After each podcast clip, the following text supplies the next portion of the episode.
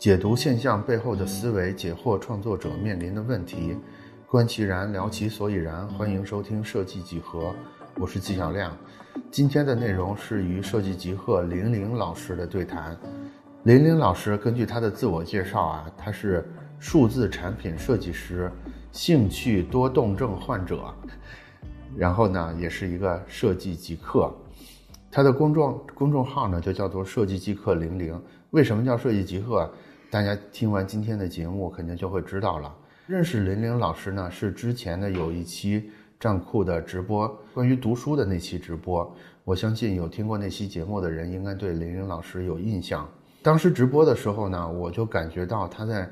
怎么学习全新的领域，怎么做学术写作方面有很多的经验。所以这次呢，又邀请到了他来和我们分享更多他的经历和经验。本期的内容会涉及到非常多的方面，比如说各类型互联网公司的工作感受，比如说人机交互的一些专业知识和展望，比如说怎么以写作等输出作为学习的方法，比如说怎么建立和加入高质量的社群等等话题，可以说是内容非常丰富，同时收获感也很强的一期。那下面呢，我们就正式开始。那好吧，那就开始。那林林老师先简单的介绍一下以以往的经历，然后便于我们理解后面的观点。嗯，好，我是玲玲，也是一名交互设计师。那我其实就是现在的一个身份就比较明确，会跟大家说我是交互设计师嘛。但是我的从业的经历还是比较的丰富，或者说是有点不那么主流吧。我一般都会就是介绍自己说是一个非主流的设计师。为什么呢？是因为我其实学的专业就跟设计是没有什么关系的。我在大学的时候学的其实是地理专业，地理相关的专业吧。所以后面毕业的时候，然后就开始进入到了互联网的公司。那这个其实就是一个还挺，可能是挺少见的一个组合。当然，那那个那个时候，因为这个行业还比较新嘛，因为已经是十多年前了，所以那个时候可能就是这个行业对专业的这个要求没有那么高，所以当时就入行了。那我入行的时候呢，是做的是一个产品经理，也并不是设计。其实，在那个时候就其实跟最近的一个感觉有点像了，就是很多新的技术出来了，然后有很多可能是大家虽然是从业者，但是也不太懂的东西，那可能就有很多需要去探索，需要去。科哥，你说？所以当时是所谓二点零那个时代，对吧？现在回想的话，当时是啊，好，你继续。嗯，当时入行的时候，其实就从产品经理做起嘛，那做了大概一年以后，就开始去转做了用户研究。因为那个时候觉得，呃，产品经理好像我不太能够找到他的一套比较成熟的方法论，但是发现，哎，那个时候就是用户体验设计开始兴起了，然后用户研究它其实是一个还比较有成套、比较体系的方法论的这么一个职位，然后也经常会跟用户去打交道嘛，就会去做很多就是用户测试啊、访谈啊等等，跟面就是直接面对用户的很多活动，我就觉得还挺感兴趣的，我们就转去做了用户研究员，然后做了一段时间呢，又开始去。哎，我能问一下，当时是在一个什么样的公司吗？就是是是一个什么方向的互联网公司呢？我毕业的时候去的是网易，呃，就是在网易一直做产品，然后用户研究，然后做交互设计，其实都是在这个公司 完成的，就等于是我在就是不同的岗位中间去做了这种转换吧。嗯，哦，其实这块我还有一个问题，就是我们一般会觉得说产品经理这个岗位的，我不知道这么说是不是。政治正确啊，会感觉产品经理的前途比用研要，或者是比用研显得要更体面、更高大上一点。我我不知道这是我个人的感觉，还是说普遍有这种感觉。如果存在这个的话，当时就主主要是因为感觉用研的知识体系更完整，所以就就转到用研去了，还是说除了这个之外还有一些别的想法？因为在我看起来有点那个，有点这个，对，是的，嗯，对对，是的，是的。包括我后面去做交互，其实也是会面临这个问题。很多人就问我，一般是发生了这个事儿，对对对对，就一般是从可能你做设计，或者是做用户做开发，然后转去做产品经理。那我确实是倒过来，很多人就会觉得还挺好奇的。最开始转，我觉得确实还挺就是挺简单，就是主要就是刚才说的那个因素，就是我觉得就是他对一个新的职业，但是我找不到他的那个。可以说是成长的路径，不是那种职位上的成长路径，而是这个专业性本身的那个成长路径。我感觉好像是一个特别依靠经验的这个，或者是一些叫做你的天赋，或者是你的所谓的产品的 sense 的这种感觉，那我就觉得这个好像太有点不可捉摸，嗯，然后我就会觉得，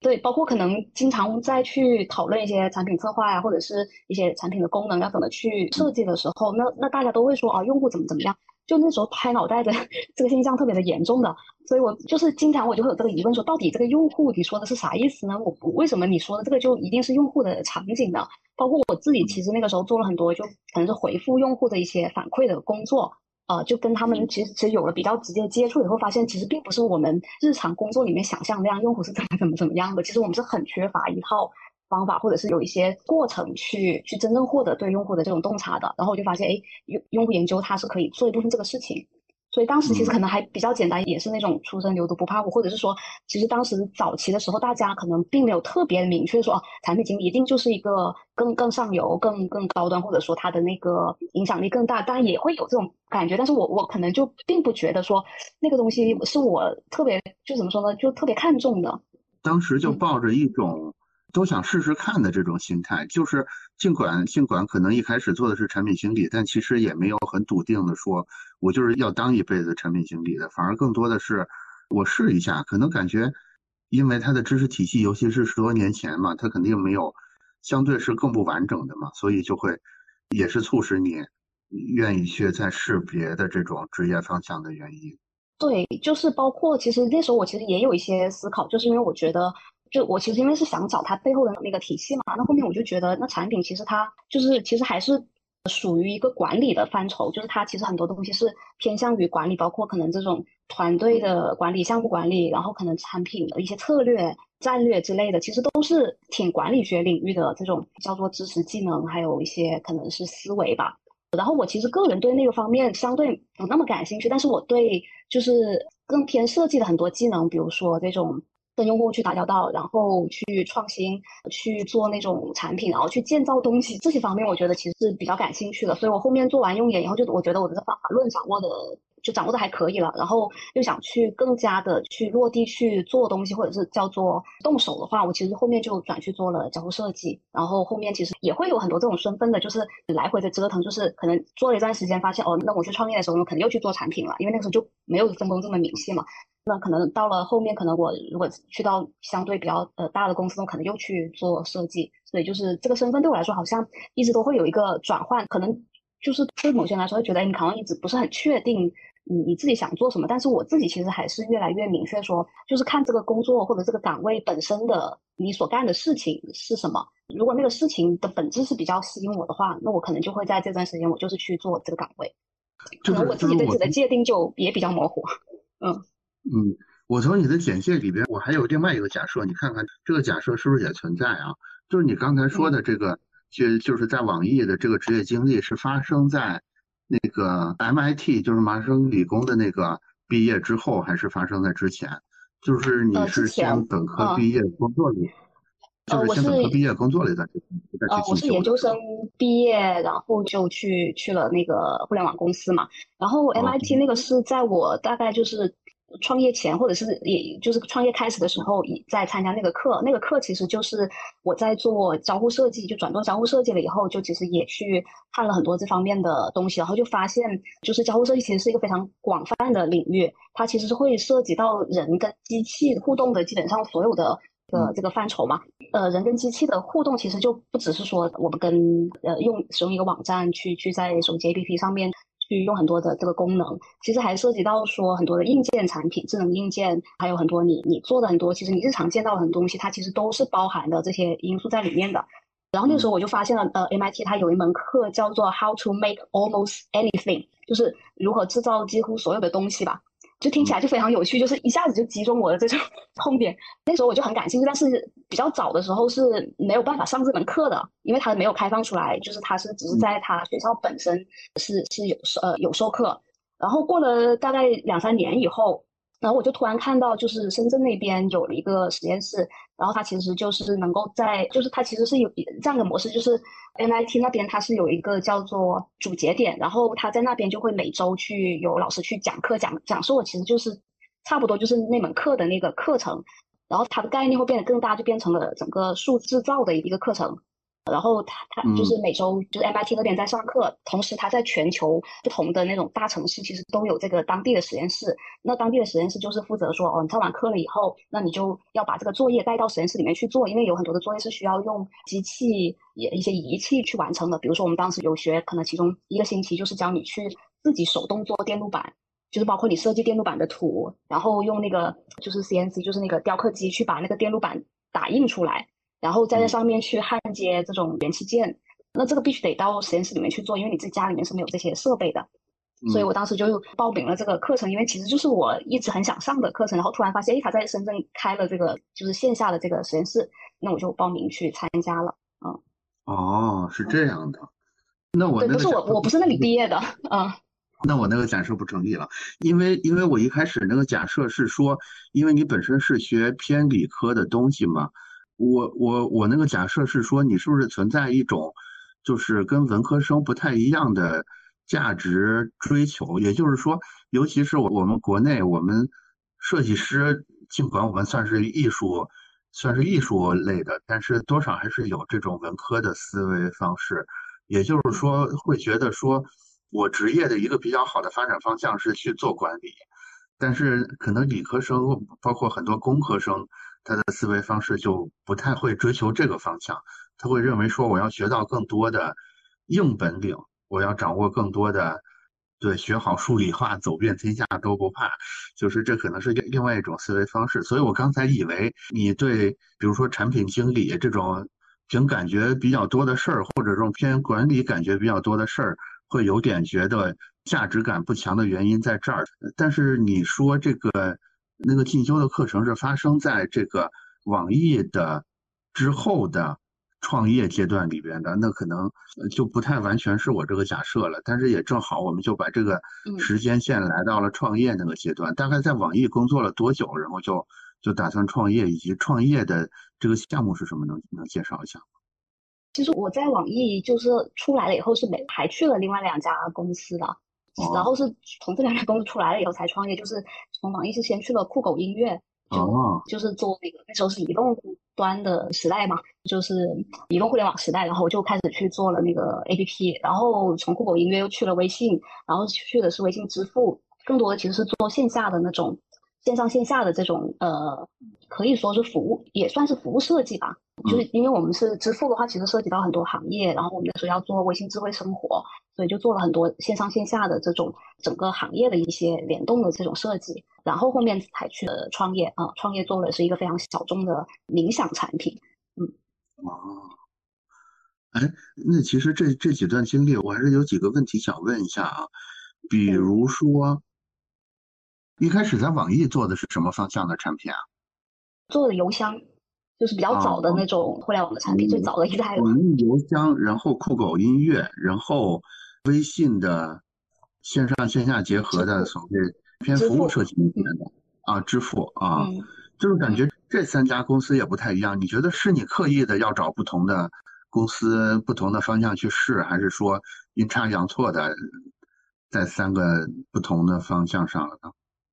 算是比较刻意吧，因为之前在网易主要是一直都做那 Web 端的那种 PC 端的一些设计吧，主要还是网站类型的设计。后面就觉得就还是很想做那个移动端的设计，但是在当时那个时候没有太多的这种机会，所以就转去就是一个能够做大量的这个移动端设计的一个公司。然后做了一段时间，呃，那个时候其实就是 O2O 也比较的火嘛。那我自己也会觉得挺想接触一下，就是不只是线上的这些这些产品，本身可能那时候微信发展确实也也比较快嘛，自己也会觉得也很想去看一下，就是呃这种比较强调产品的团队他的一个工作的这种氛围吧。然后确实也很想去拓展，说哦，我想去接触线下包括不同行业的这个这这这这种产品的设计，因为当时确实去了以后就接触了很多行业，嗯，就觉得很有很有意思，嗯嗯。那接着说创业这个公司的情况吧，是一个冥想类的。当时怎么就会想到要做冥想类的呢？是因为之前这些服务类的做的比较多，打算往内心里走一走，是吗？这个倒是没有想的这么的具体吧。其实主要还是当时遇到的合伙人觉得他特别有意思，他然后他其实也是在大厂出来，但是他是一个怎么说呢，就是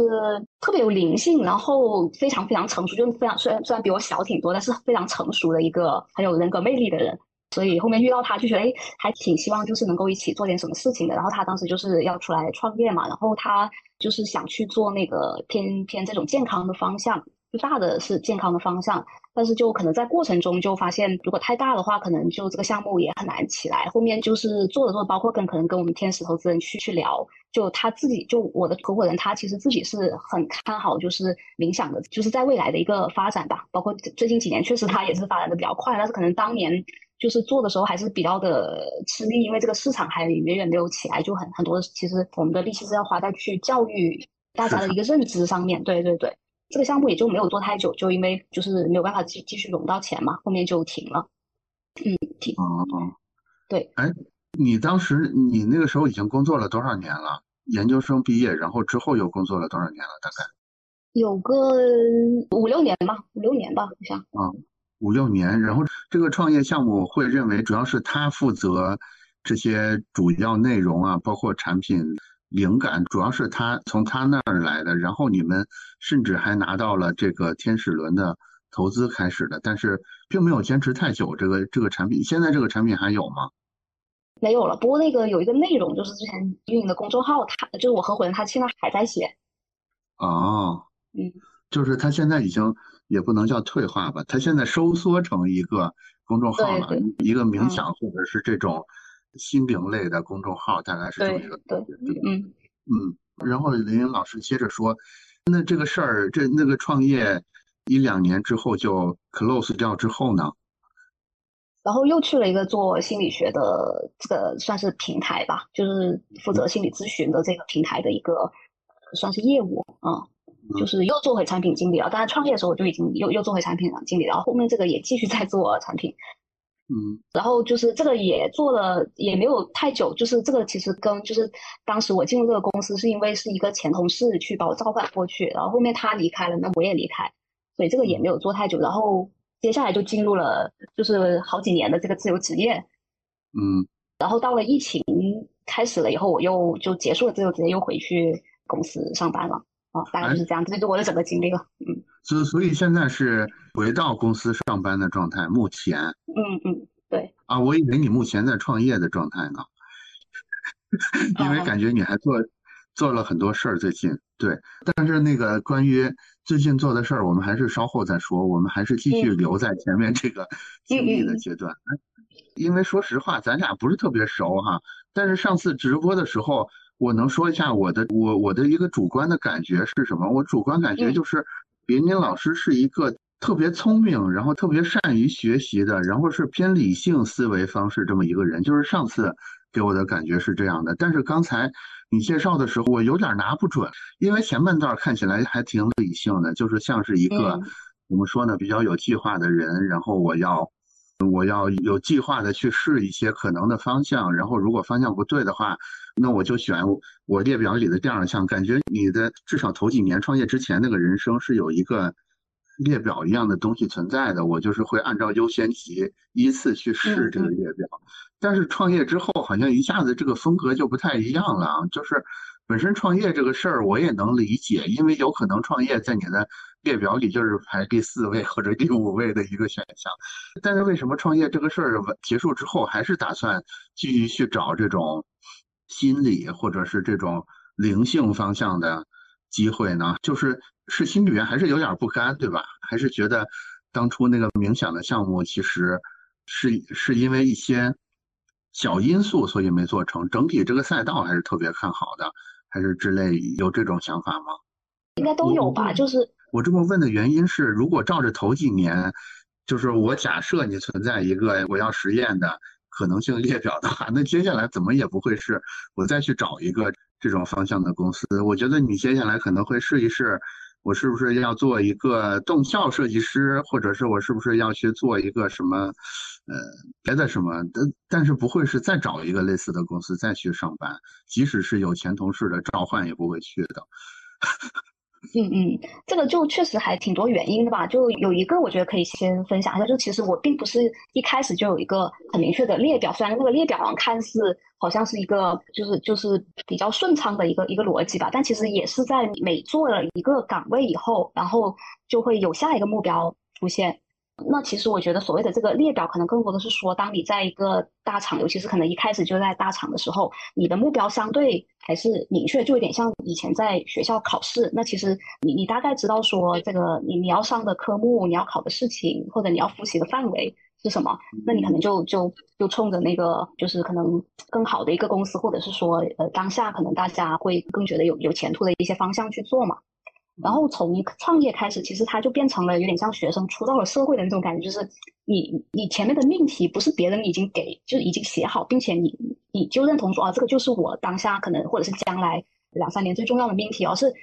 我有点像是开启了，就是你要自己去寻找命题的那种过程，所以看起来后面就很随机，或者或者叫做就是好像他们关联性就更差了。因为确实没有这个关联了，对我来说，就好像不像说原来我在大厂，那我可能就是如果我还还没有在微信，那我可能就想去微信，那我都已经在微信过了，那我可能下接下来想干什么？这个问题就变得很缥缈，就是你得去自己去定义问题，或者是是发现问题了。当然，就回到这个心理心理学的冥想这个项目，确实是有一部分觉得自己好像都还没有怎么去深入到这个领域。其实我我之所以想做这个，其实确实也是自己对心理学比较比较感兴趣，然后就觉得哎，好像刚刚摸了个头，然后有很多东西也都还没有去了解，所以所以就感觉好像还是想要继续再做一段时间这个工作吧，嗯。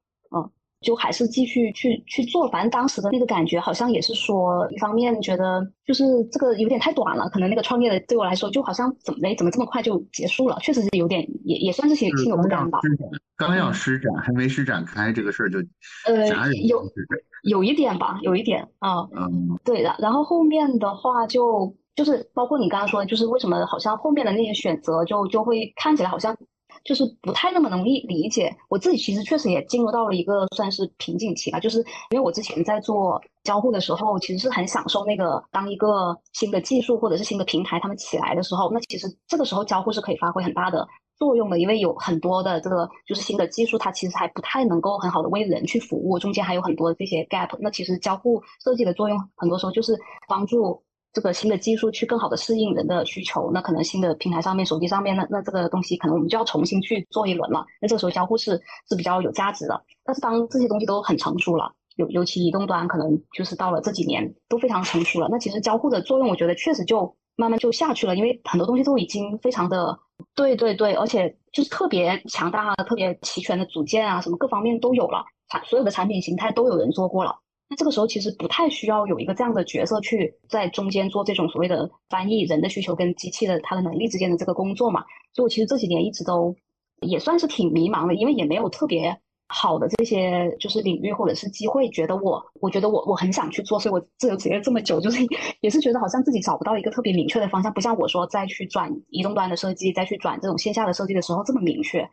所以就更加变成那种。我我接下来要给自己找找一个问题的这种感觉，嗯，我相信你目前是找到了，因为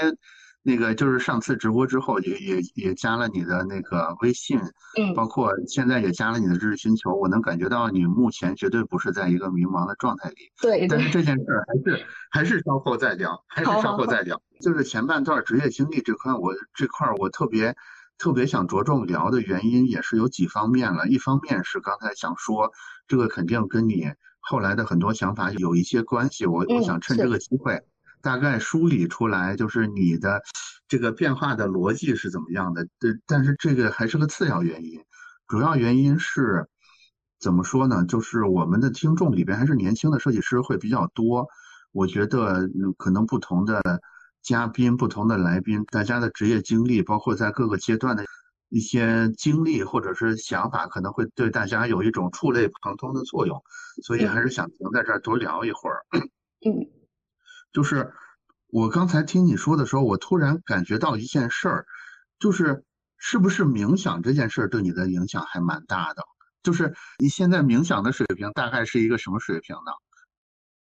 他可能它确实应该是对我有挺多的帮助，包括因为后面我还做了一段时间心理咨询的平台嘛，其实心理咨询应该对我的这个帮助更加的大。就是其实他们就这两个其实都是一个很好的一个方法，能够让你去更加的了解自己，并且有更好的这种方式去跟外界、包括世界、包括他人去相处。所以对我影响肯定是有，只不但但是我可能不一定是以这个练习冥想的这个方式吧。就我其实现在也不是说每天一定会冥想或者冥想多久，然后我冥想也不是说马上可以进入状态，或者是像那种可能真的是常年去练习的人这么快的能够去就是进入到那种还比较自我很觉察的那种状态。但是可能至少我对他的这个理解，或者是就是能够借助他帮我去，比如说休息，或者是去清理一些这个呃思绪，确实是还是比较有帮助的，嗯。所以就怎么说呢？就我觉得可能他对我是是有影响，但是我不知道他这个影响实际上会不会说真的是一个很很决定、很起决定作用的这么一个因素。嗯，哎，你会推荐朋友们或者推荐大家去了解或者去试着做一下冥想的练习吗？因为就像你说的，就是冥想这件事儿，尤其在国外，好像就是随着时间的推移，确实变得越来越被大家所嗯重视，就是大家会越来越认为它是一种。调节身心的，或者是一种什么样的办法？你会推荐大家去了解一下这个东西吗？如果你推荐的话，嗯，你最推荐的一个课程，或者老师，或者书，或者方法是什么呢？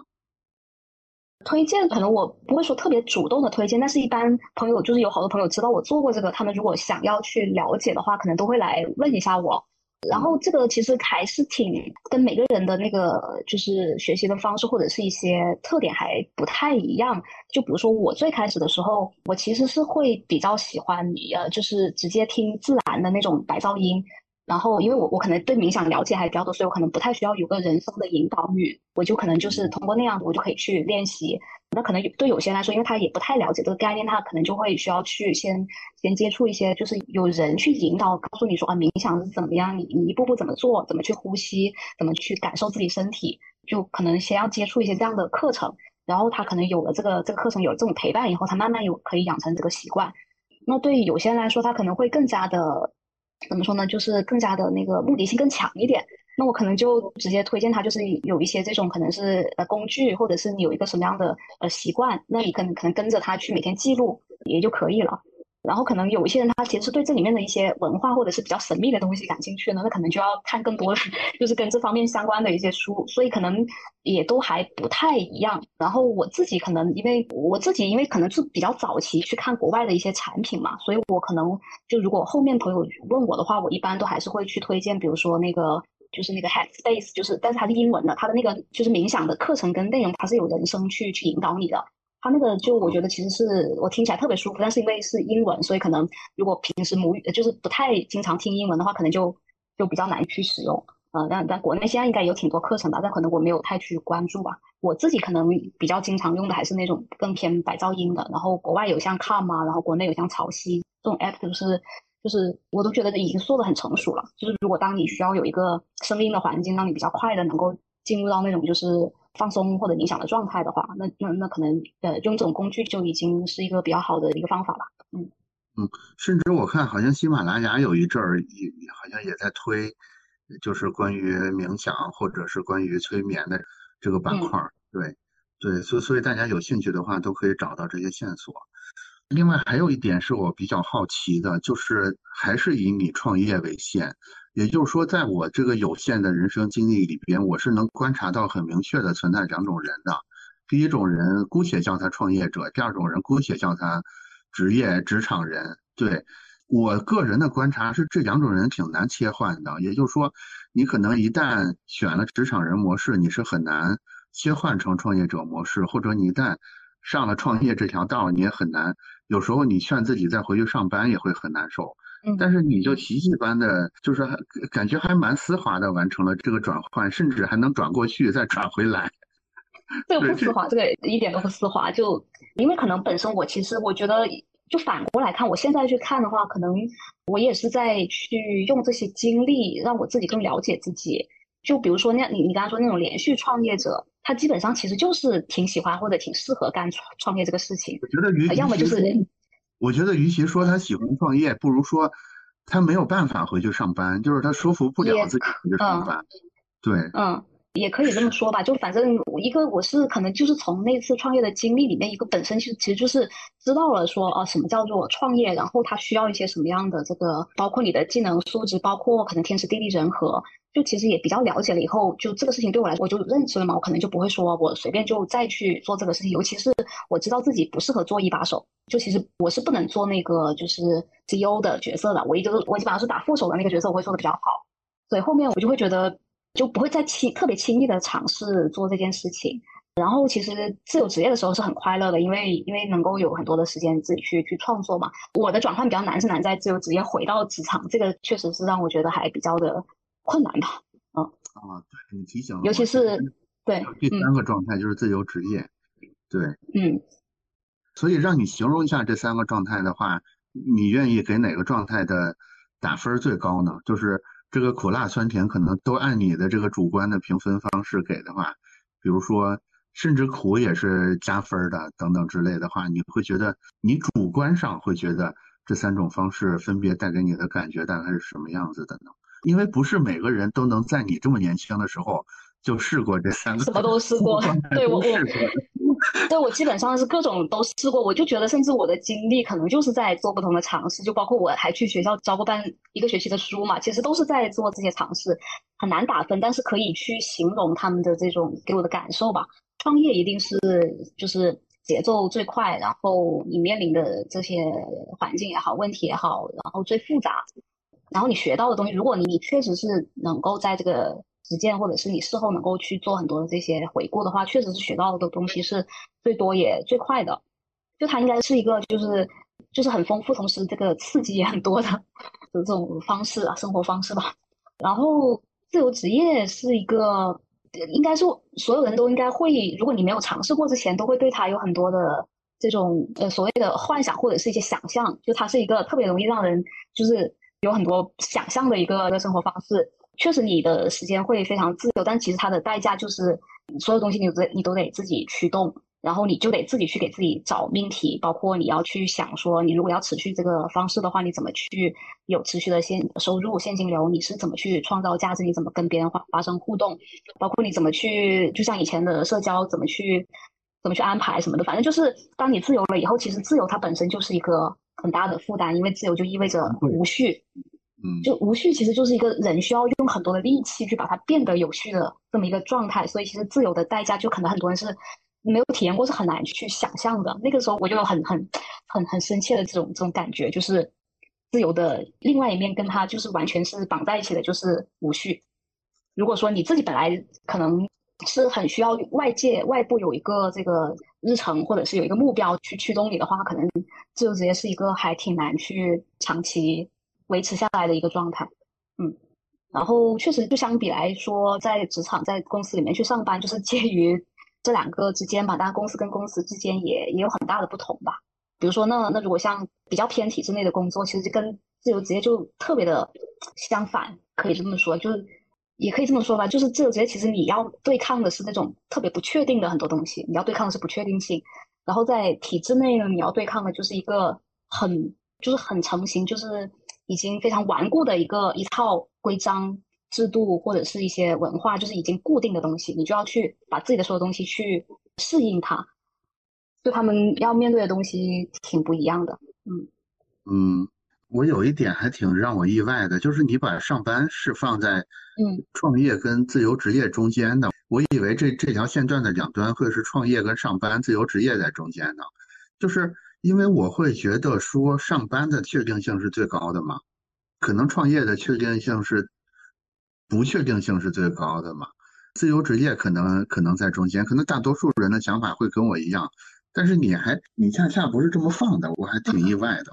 可能这个维度有点就是它的那个自主的程度，就是应该说两端就是自由职业和创业，其实都是你自己自主的程度，或者是你自己要去探索的东西是。是比较多，你自己要去定义的这些东西是比较多的，但是中间这个就是已经有一个目标给你，然后你也有一个这个 routine，就是每天要做的事情，或者是一个相对固定的生活节奏。其实我大概也都经历过，以及我觉得这两年可能一个普遍的现象是，更多的人会被迫的体验自由职业的状态。嗯，我会觉得现在由于这个经济的原因，被迫自由职业的人会更难受，是因为他跟你这种主动选择的自由职业，嗯，不太一样，就说那种无助感会更强。我相信，甭管是主动的还是被动的，反正在这个状态下，应该都会有这种无助感。玲玲有什么比较实用的经验吗？就是比如说你自由职业在家一两年了，你你也仍然看不清楚未来，甚至你的自我管理都不是很好的情况下，有什么实用的技巧可以改善这个事儿吗？除了上班啊？呃，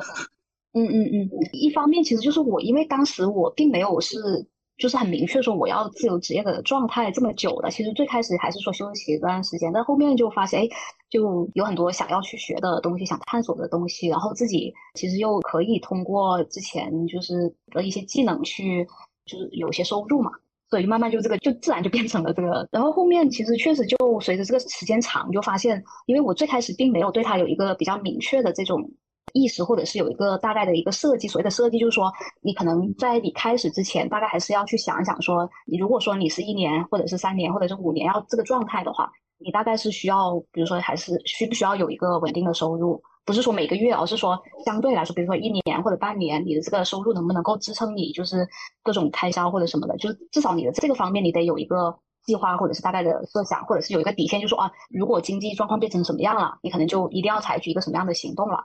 就这方面，其实我最开始没有太多去准备，以至于我即便后面其实是自己已经进入了自由职业的状态，但是我其实还是并没有为他去可能就是有比较多的考虑，比如说可能要去更多的去呃接触我的这种潜在的客户啊，或者是去宣传我的这个我的能力啊，或者是说我的我提供的哪些服务啊，我其实都没有去做，很多时候就是有点像是放羊，就是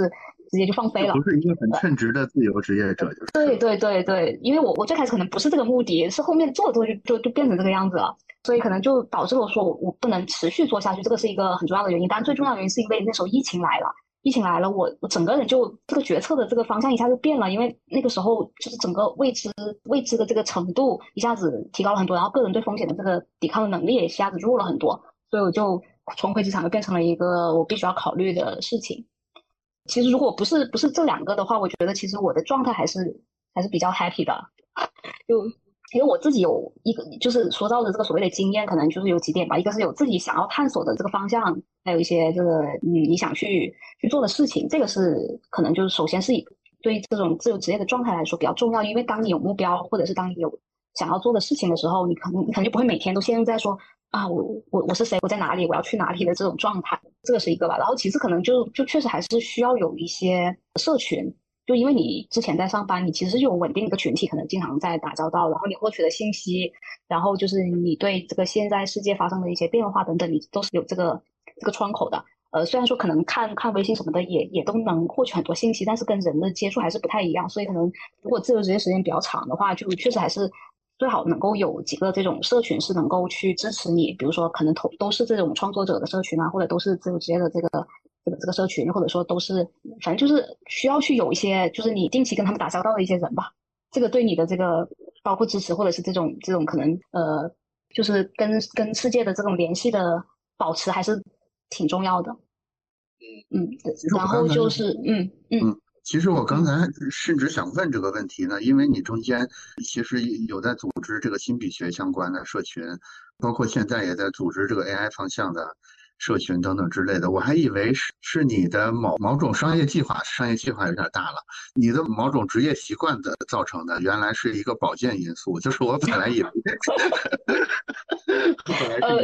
以为应该不是，呃，保健因素可能是其次。我其实最最主要的目的是我要学这个，所以我就一般我会拉一个社群。为什么？是因为我这么多年的这个学习的经历告诉我，就是当我想要学一个东西，我教别人是最快的。所以基本上，如果说我对某一个领域特别感兴趣的时候，我基本上是要通过拉群或者是教别人的方式，让自己学得更快。你也会加入别人的群吗之类的？就是因为大多数人的想法会说，哎，我是不是找一个更熟练的人，我去报他的课，或者是我加入到他的社群，用这种方式来学。但是你是在初学的时候就会愿意说，我我是不是可以试着去教给别人，是吗？也说要学到一定，程度的时候才会。呃，看我的那个就是愿望吧，就是我愿望很强烈，那我可能初期 就是刚刚什么的时候也都会愿意去去教。这个也不一定，反正我也我也会去学别的课，可能就就觉得，反正有时候可能我也很难讲出为什么我什么时候会去开吧。但是反正有时候我就觉得，哎，好像需要有这么一个社群，然后有这个社群，我就会每天就至少可能就要在这个里面吧。嗯，是的，是的，我觉得就是同伴的陪伴，尤其是有共同目标或者是有共同兴趣的同伴的陪伴，确实是。非常大的一股力量，在自由职业的时候，这个能避免你迷路，或者是它会把你比较艰苦的一些学习或者研究的过程变得有趣起来，甚至还能交点朋友赚点钱，那就更好了，更是锦上添花了。对，就是关于学习这个话题，我有一个想追问的啊，就是之前之前简介里边有说你还是财新专栏的作者，包括这个星海音乐学院的。客座讲师，所以这两件事是怎么回事？因为刚才在故事线里没出现这两件事。哦哦，这个确实就是比较分支的事情了。因为写东西，我应该也是写了好几年嘛，那那也有参加一些社群，然后其实财新的那个专栏其实也是在某个社群，然后有一个老师，他其实就是那个财新的那个就是长期的那个专栏的作者，然后他其实就会去也会去发现一些可能就平时的这种心智类，因为他是这个认知科学方面的这比较呃专家嘛。那他可能也会发现，就是他认识的一些，包括他可能他自己有去上一些课什么的，那他就发现哦，他的社群里面有些人也是写这方面的文章，或者是对这方面比较感兴趣的，那他们也有一些作品，那他其实就会帮忙去推荐过去。所以我其实就是在他的那个帮忙上面，然后有时候我就会投稿给他，然后他就发现，哎，那个这个放到他的那个专栏也不错，那他就会放到那个财经的那个专栏里面去。哦，所以这件事儿大概是发生在，就是对。冥想等心理学课题特别钻研的那几年里，开始发生的这件事儿。对对对，嗯，也是因为对心理学感兴趣，然后就开始加入相关的这些社群，然后就在社群里面认识这个老师，进而就产生出这样的机会来，对吧？其实都是这样的机会，包括那个星海，其实也是类似。因为我自由职业以后，就开始去研究那个呃新媒体艺术，然后这种互动的装置啊等等，就开始学很多的这个软件，还有一些技术嘛。然后就那个时候，其实也是自己建了一个群，就是在去学一个特别小众的那个那个软件的时候，因为国内其实可能学它的也也不太多，反正我就可能写了一些这种教程的翻译，然后就在后面附了这个加群的那个二维码，然后那个那个社群就开始哎，就还慢慢就。就还挺多，就是对这个感兴趣的人加入了，然后加入进来的基本上都是对这个音乐，还有就是这种比较技术性的去做一些音乐合成器的这群人就就开始进来了。进来了以后，可能就在群里面就认识了玩这些的的的朋友，然后玩这些朋友，他们就可能有些他就是在那个学校里面去做一些课这个讲师，然后他就拉我过去帮他上课什么的，然后上完上就变成我上一个学期的课了。哦，是这样的。其实基本上都是这种方式，嗯，所以我觉得这种就是你喜欢一个东西，然后你就要主动的去。我觉得这里边这里边你有一个原能力的点是很好的，就是你英语的能力可能比较好。这个我刚才隐隐约约感觉这个英语的能力好像在很多地方都给你提供了一个，就是一开始起跑的时候都会让你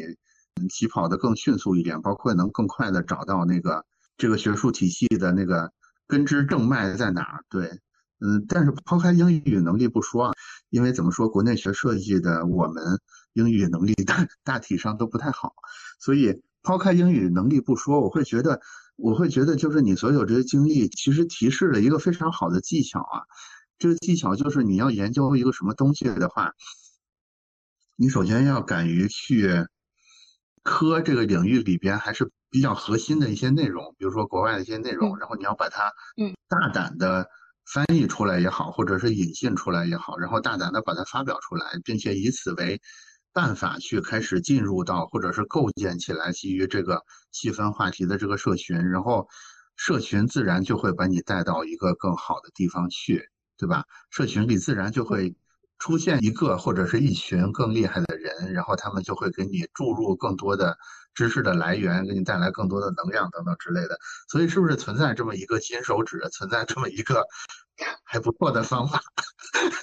对，其实我也是，其实大概也是从那个音乐的那一次，我我我其实有特别明确的这种感觉，以前可能多少有，但是还比较模糊。就是从那一次，因为那个那个群是我从来没有想象说它竟然是可以有这么多这这方面的爱好者，包括可能国内有一些还挺资深的做这种就是合成音乐、电子音乐的人进到来，然后他就给了我这种启发，就是哦，原来其实你虽然只是做了很基础的一些工作。但是因为可能感兴趣的人，他基本上可能都会顺着这个能够去跟你连接，所以这个事情我觉得确实就是一个非常好的方法，就是你研究一个领域，然后你做了一些工作，当然前提确实是你做了一些可能别人不一定会去做的一些工作，然后把这个工作给展示出来，然后通过这个一些所谓的作品也好，或者是一些什么文章也好，然后留下你的联系方式，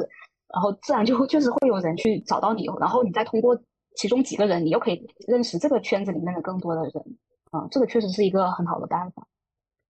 对，也就是说，其实你不要认为自己在某一方面是新手或者是很弱的，有可能你自认为很弱的这个点，恰恰是一个很强的人他更弱的点。也就是说，其实很多我们感觉上就是很强大，可能是比如说音乐学院的老师、教授等等之类的，他可能对于这些新的。科技工具的使用，他也也是他比较畏难的地方。假如你在这儿能正好用你的这个所长，其实都不用是你特别大的长处，你只要比他强，就能形成这种互补。其实我觉得很多时候我们是很难开这个窍。比如说，我们会觉得说我能帮上别人什么忙呢？别人都是什么什么，都已经是什么什么了，我才怎么怎么样。但其实有时候没必要想那么多，对吧？就只管做。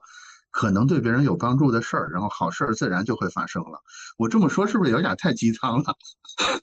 也没有，这个其实也是我的那个路径。以前我也觉得好像别人不需要我，包括我自己觉得，那我设计的设计的这个能力好像出了这个地方也没有什么没有什么用什么的。但后面发现确实不是这个样子的。其实设计师就是因为天天就太跟设计师在一起，所以就觉得对别人来说也没什么用。但是你出去这个圈，你就发现哦，那原来还是有那么多人，他不会把 PPT 做的漂亮一点，或者说他自己可能写个什么东西，他他发现这个图片好像就是会嗯找不出来或者怎么样的，就反正其实就还是需要我们自己能够去有这个视角或者有这个意识，说哦，设计它的价值到底是什么，以及在不同的场景、不同的行业对不同的人来说，其实它可能都是一个可以帮助别人或者是能够真的去发挥你的价值的时候，但是我们一般不太会。很容易从这个视角出发，因为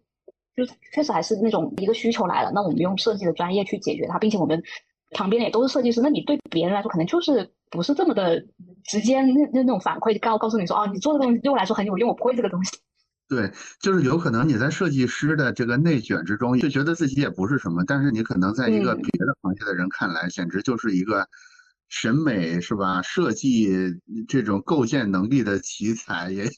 也有可能。就是我之前就是关于这点有一个自己的小理论啊，明明帮我检查一下。我这个小理论是什么？就是我们之前不是经常说要号召大家成为一个 T 型人才嘛？就是所谓你有一个专业是特别精深的，然后你同时你要有一个比较广泛的视野或者是知识面。就是我头两年有一个主张说，你你不能你不能是一个 T 型人才，你要变成一个派型人才。派型人才就是你要再长出一条腿来。另外那条腿是什么？我是强烈建议那条腿不要再是设计相关的。就是你第一条腿肯定是设计相关的嘛。比如说我是平面设计，比如说我是插画，比如说我是 UI，其实都可以。但是第二条腿一定要长出一个基于兴趣的，然后基于实业的一个。另外一条腿儿，我觉得以零零的经历为例的话，就比如说可能是心理学，可能是音乐，可能是一个别的什么东西。这条腿的主要作用是什么？是它能帮你去拓宽你的，其实它反过来能帮你把你的第一个那个专业做得更好。是因为有时候，假如说你只有一个所谓纵向的这个深入的点的话，就容易陷入到这种。专家的内卷里边，就是你的眼睛里看到的其他所有人全是搞插画的，然后你就觉得我这个插画尽管已经九十分了，但是我永远能看到十个人他是九十多分，嗯，对对对，对，这就是有时候你会对自己的价值有点幻灭，但是你一旦长出第二条腿来，就像刚才林玲说那个画面，就是他们会反过来给你提供很多能量，包括给你很多启发，你会觉得啊，就是原来你只在。这个圈子里，你会认为好像插画只能干这个事儿，你后来就会发现，啊，其实插画还还还可以干很多别的事儿的，并不是说只能给这个公司的运营图画个配图这这么简单，对吧？其实是有很多更深在的价值的。另外还有一点就是说，其实设计它是一个职业，它并不是一个行业。也就是说，设计本身它大概率是不直接创造价值的，所以你必须得找到一个能直接创造的价值的行业。其实你的怎么说呢？你的长期的发展或者你真正的价值沉淀，可能来自于那个行业。比如说，你除了设计之外，你还喜欢，呃，随便喜欢什么？喜欢钓鱼，喜欢汽车，喜欢音乐。你会发现，其实，在钓鱼、汽车甚至音乐。就是真正有消费者的那些行业里边，就是那些行业它是健全的，你知道吧？就整套东西都有，从生产厂家到消费者，到媒体，到什么各种营销的公司，什么专家，什么学院，对，都是齐备的。但是设计不是，就是设计这儿你永远要依附于一个实业，依附于一个主体去。才能创造自己的价值，所以我会，我之前会大概有这么一个价值主张。当然，当然，我原来跟有的设计师说的时候，他们会会比较排斥，排斥的点在于他们会说，我做设计已经很累了，难道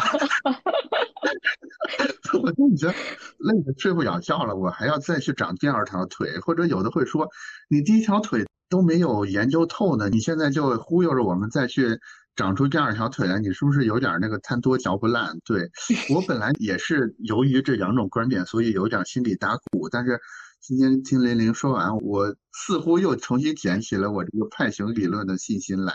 林玲有什么想法关于这个派型人才？哎呀，Q 哥，你赶紧把你的理论都整理整理，发表出来。我觉得你你的好多理论都已经特别成熟了，不要老只压在你的箱底，要赶紧把它就是都整出来。啊，我是。我也尽快就是也做起自己的这种关于某一个细分话题感兴趣的社群来。进正题就是最近让大家又爱又恨的 AI 这个话题了，对吧？嗯嗯，哎，林玲还是老规矩，可以介绍一下，就是你大概什么时候开始注意到 AI 这个事儿？嗯，最早可以追溯到你什么时候开始感觉这个事儿有可能会变成一个挺麻烦的事儿，或者是挺重要的一个要素，以及什么时候你感觉？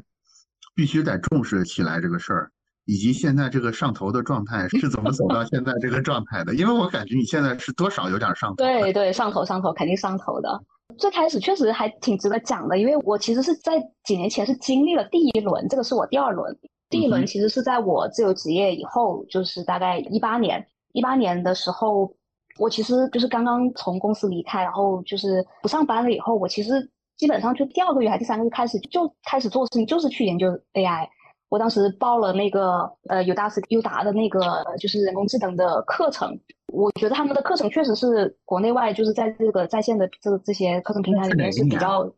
一八年哦，因为应该我我想想应该是那个时候 AlphaGo AlphaGo 出来了，然后那个事件，然后应该也是对我冲击比较大。然后那段时间我就开始去研究技术，我其实花了很多时间去学。就深度学习，然后数学，然后编程的东西。那一年其实我就已经开始，就是感觉到说啊，很大的变化要来了，因为它它是已经有一个就是这种里程碑式式的事件嘛。所以我我当年其实也应该也写了挺多东西，包括也做了分享。就是那个时候我其实有做一次分享，就是在讨论说这个 AI 时代那要怎么去破除自己的焦虑。我我其实当时就有，就其实我现在在知乎上面找到就是那个分享的内容，当时其实也是给我的。对，二零一八年，嗯，呃，就当时因为也是觉得，哎，有有一个很大的进步，哎，你你说 Q 哥，嗯，所以你的知乎账号是什么？你哎，你排斥我们知乎搜一下看一下。没有没有，你你现在可以去，就是零零，呃，叫我看啊，如果搜不到的话，应该可以搜得到，呃，就就直接搜零零应该就。就是两个数字零，对吧？对对对。两个数字零，然后搜搜用户啊，我已经搜到了。嗯，就是这个卡通头像脸上写着一个对，对对，好的，我待会儿看一下，你接着说。嗯嗯，就那那年，然后我就因为其实整个状态就已经开始去学这个，就是 AI，而且直接是写代码，不是说我我只是了解它的表面的东西。那个时候我就还甚至就写了一个专栏，就是去用这种对话的方式去讲解深度学习的一些基础，还有就是，然后后面还开始做了那个生成式艺术、算法艺术的那个那个专栏。其实都是在探讨说，那如果就是技术进一步进化，那它对设计、对这种艺术创作会有什么影响？那个其实是我第一轮的探索。那个时候就已经觉得说，我们未来的很多工作可能就是会朝着更加的智能，或者是说更加深层次的方向去变化了。所以那个那个往后我就做了很多这种，学了很多可能跟新媒体艺术相关的软件也好，或者是一些三可能三 D 的这种这种创作工具也好，其实也是从那那个时候开始的。然后后面就慢慢可能又疫情啦，又回到职场什么的，就这个探索跟学习新的东西，这个就慢慢好像就就放下来了。直到就是去年。去年我大概是我今天还回去看了一下，我应该是十二月五五号还是六号，呃，去去开的那个 Chat GPT 的账号，就开那个账号，那个时候就开始用嘛。用的时候确实就感觉哎，跟以前不一样了，它真的厉害了很多。但是那个时候因为自己其实不太知道那些 prompt 怎么写，就是提示词，其实自己还是用一个比较像跟以前的聊天机器人的方式去跟他聊天，所以就慢慢用下来就。确实觉得它强大了很多，但是因为自己好像还没有解锁更多的它的能力，所以就也没有说就是特别的上头。然后因为可能去年大概嗯八九月，其实也有一波就是那个 Stable Diffusion 啊，那个 Midjourney 那些出来了，我也去基本上都看了一下，然后自己也跑了一下那些 collab 的那些程序，但就会觉得还是比较麻烦，尤其我自己没有 GPU 的时候，我就觉得啊那个那个东西我好像就一下子没有办法很快的玩起来。又放了一段，尤其是后面，因为广州的疫情特别的严重，所以基本上那段时间就没有精力去搞这些事情了。然后一直到了十二月，就是整个那个解封了以后，我觉得哎，突然间这个事情 也冒出来了，然后我可能就有有更多的精力去研究，尤其是阳完了以后，又快差不多就到了一月份嘛。然后过年了，我就我在家好好的去看了各种 A I G C 的产品，包括那个呃 Chat G P T，包括各种生成式的那些做图的工具。然后整个过年我就觉得很就已经受到了冲击很大了，我就觉得啊，就是进步太快了，可能我几个月没看，半年没看，就跟我的想象又又不一样了。然后出来的东西，然后大家有个教程，各种就觉得哇，这个已经数量级不是在那个时候的数量级了。所以可能年后我就基本上是一个觉得啊，必须要去更多的去去看，并且要跟上这个大概的一个变化的速度的这种节奏。然后就很快就到了三月十五号。十六号吧，就美美国的时间，就是呃 GPT 四发布，然后看完发布会，我就就突然就觉得，就不是首先不是上头，就是比较直观的感觉，就是有点上。为什么上？就是就是觉得，哎，他能做的东西都已经这么多了，然后这个变化突然让我觉得很大，并且这个变化跟我之前的想象很不一样。我之前的想象可能是说，因为我其实一直在想象，就是下一波这个人机交互的这个新的这个范式或者新的技术的平台会是怎么样的。但我我这几年一直看不到或者看不清楚，那可能我也研究了很多 AR VR 的东西嘛。我之前的想象可能是说，哦，那我们是从那个 GUI 的时代，可能慢慢就会过渡到 NUI，就是自然界面交互的这个这个时代。然后这个 GPT 四出来，我突然意识到，并不是我想象，跟我想象这个完全不一样，并不是到了 NUI 的时代。我突然意识到，我们就跳突然跳到了一个 CLI 二点零的时代，就是命令行交互的界面。因为最早期在 GUI 前面就是 CLI，就是命令行的交互嘛，你就要写那种只有程序员才知道的那些指令去给机器。那我突然突然就发现，哎，怎么我们突然就是跳到了 CLI 二点零的时候，并且因为看到了四点零它的那那些能力，而且之前可能就是也也有好几个月大家都在讨论这个的会带来一些变化。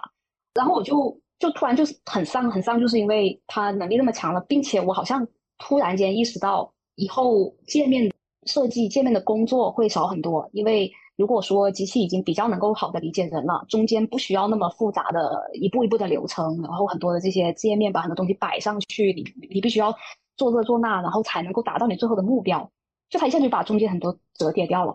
所以我最开始是觉得挺丧的，就是哎。那可能跟现在很多人的这个这感觉也是一样，就是我还能还能做什么？最开始确实也是这个样子的。然后我我当时就可能第二天我才意识到说，哦，原来我们一下子就进入到了另外一个可能就是这种人际交互的一个新的这个时期了。然后等到我我都还没有完全去，就是就是还在慢慢消化的时候，直接第二天还是第三天，然后那个 Office 的那 Copilot 还有很多的那些那一周集中各种产品都发布了。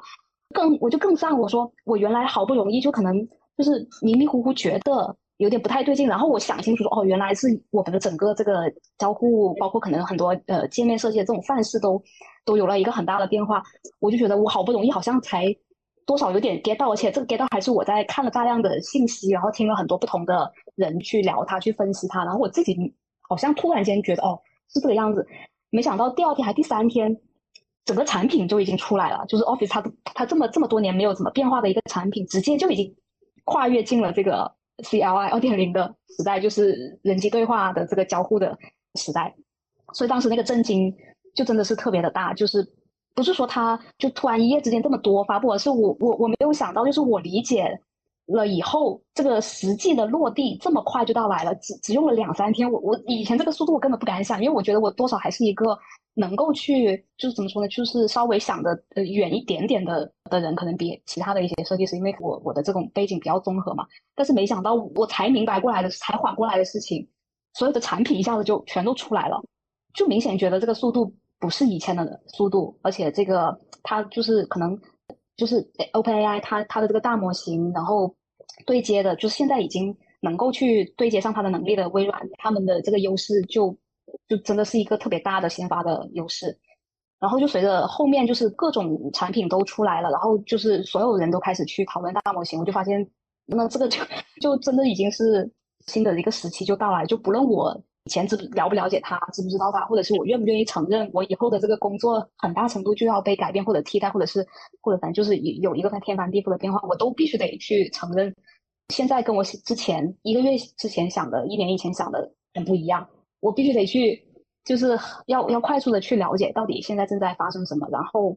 以后如果说人机交互的问题不再是这个界面，不是不再是界面，而是不再是我们现在所熟悉的各种界面，那到底以后人机交互？是应该怎么会会有什么样的变化？特别是有一个大的问题，其实是我一直会觉得很重要，也需要去讨论，就是人跟机器的关系是什么？因为我们以前可能一直还是用一个人去使用工具，或者人是把它当成一个他没有太多的，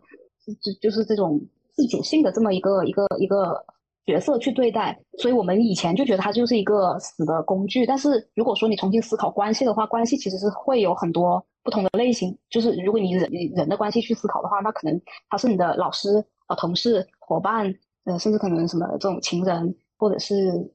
就就其实这个关系人与人之间的关系，或者包含这些职业的身份，其实是非常多的。但是我们一直都以一个机器它是一个死的工具的角度去理解它，我觉得这个会很大程度上限制我们去去拥抱这个技术，或者是去跟这个技术相处。因为它不再是一个我们非常了解、非常确定它能干什么、不能干什么的东西了，所以可能需要新的一个这种隐喻，或者是我们对这个关系的重新理解，帮助我们去跟它共处吧。因为以后真的就是一个共处、共创、共生的这个时代了，就大概是是这样的一个一个过程吧。嗯，我对关系这点特别有同感。就是我感觉，就是现在 ChatGPT，尤其是四点零之后，就是所有人都在讨论这个人工智能，在讨论，嗯，GPT。但是，嗯，我不知道是有意还是无意的，大家似乎对于关系的讨论。太少了，也就是说，大家都在讨论说它能怎么落地，它能怎么加快效率，它能怎么赚钱，呃，怎么避免被它夺走工作啊，然后具具体的提示词应该怎么写，怎么在本地搭建环境等等乱七八糟，就是这些讨论都很多，但唯独关系的讨论，就是我在我看来是出人意料的少。就是上次，就是前两天我们那个另外一场直播，就是在说那个，在跟几个动画人直播的时候，我我。我其实也说过类似的一个观点，就是其实它无疑毋庸置疑的，就是这次 AI 它是一次生产力的巨大改变。那其实我们从小就学马克思的政治经济学，对吧？生产力改变生产关系，这都从小就背了无数遍的。为什么现在这么少人去讨论生产关系呢？为什么我们每次在讨论一个什么事儿的时候，总是假设说？未来还是有这么一个公司老板，然后你要去上班，然后你你上班每天要写日报，每周要写周报，然后你怎么用这个工具让周报写的时间更短一点啊？我就觉得好诡异，这为什么为为什么会是这样？所以刚才林林说的时候，我还挺还蛮触动我的。哎，我相信这个这个话题很有意思，但是因为讨论的确实比较少，你现在有什么就是关于这个？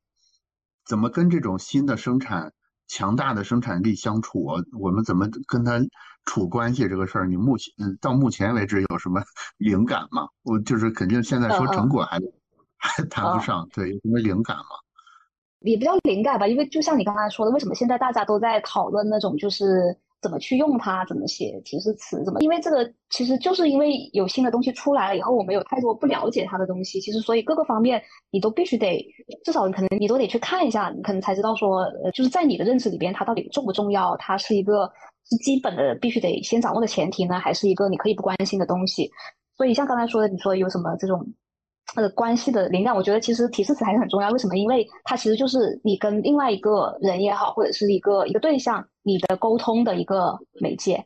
因为它其实 ChatGPT 之所以强大，我觉得就是因为它成了一个我们可以跟基本上跟所有跟文字相关的这些。就是对象、载体、目标，或者是这个文字背后承载的东西的一个桥梁。原来其实我们很多东西其实很难用语言表达，或者是我们大概知道，但是不知道怎么去表达出来。但它其实就突然就有了一个特别好的、特别强大的工具，它可以帮你表达。只要你去掌握了你跟他沟通的这个语言，所以可能第一步，包括我现在可能也是重点在做，就是我觉得，因为为什么我去年可能就十一、十二月份什么的，我我注册，但是一直用的不好，其实也是因为我没有很好的掌握跟他的。沟通的语言，就是其实他能做很多事情，但是因为我不知道要怎么去问他，或者是怎么去给他指令，或者是怎么样，以至于他就没有办法给到我想要的东西。所以本身可能处关系，一个就是你要知道你们是用什么去对话的。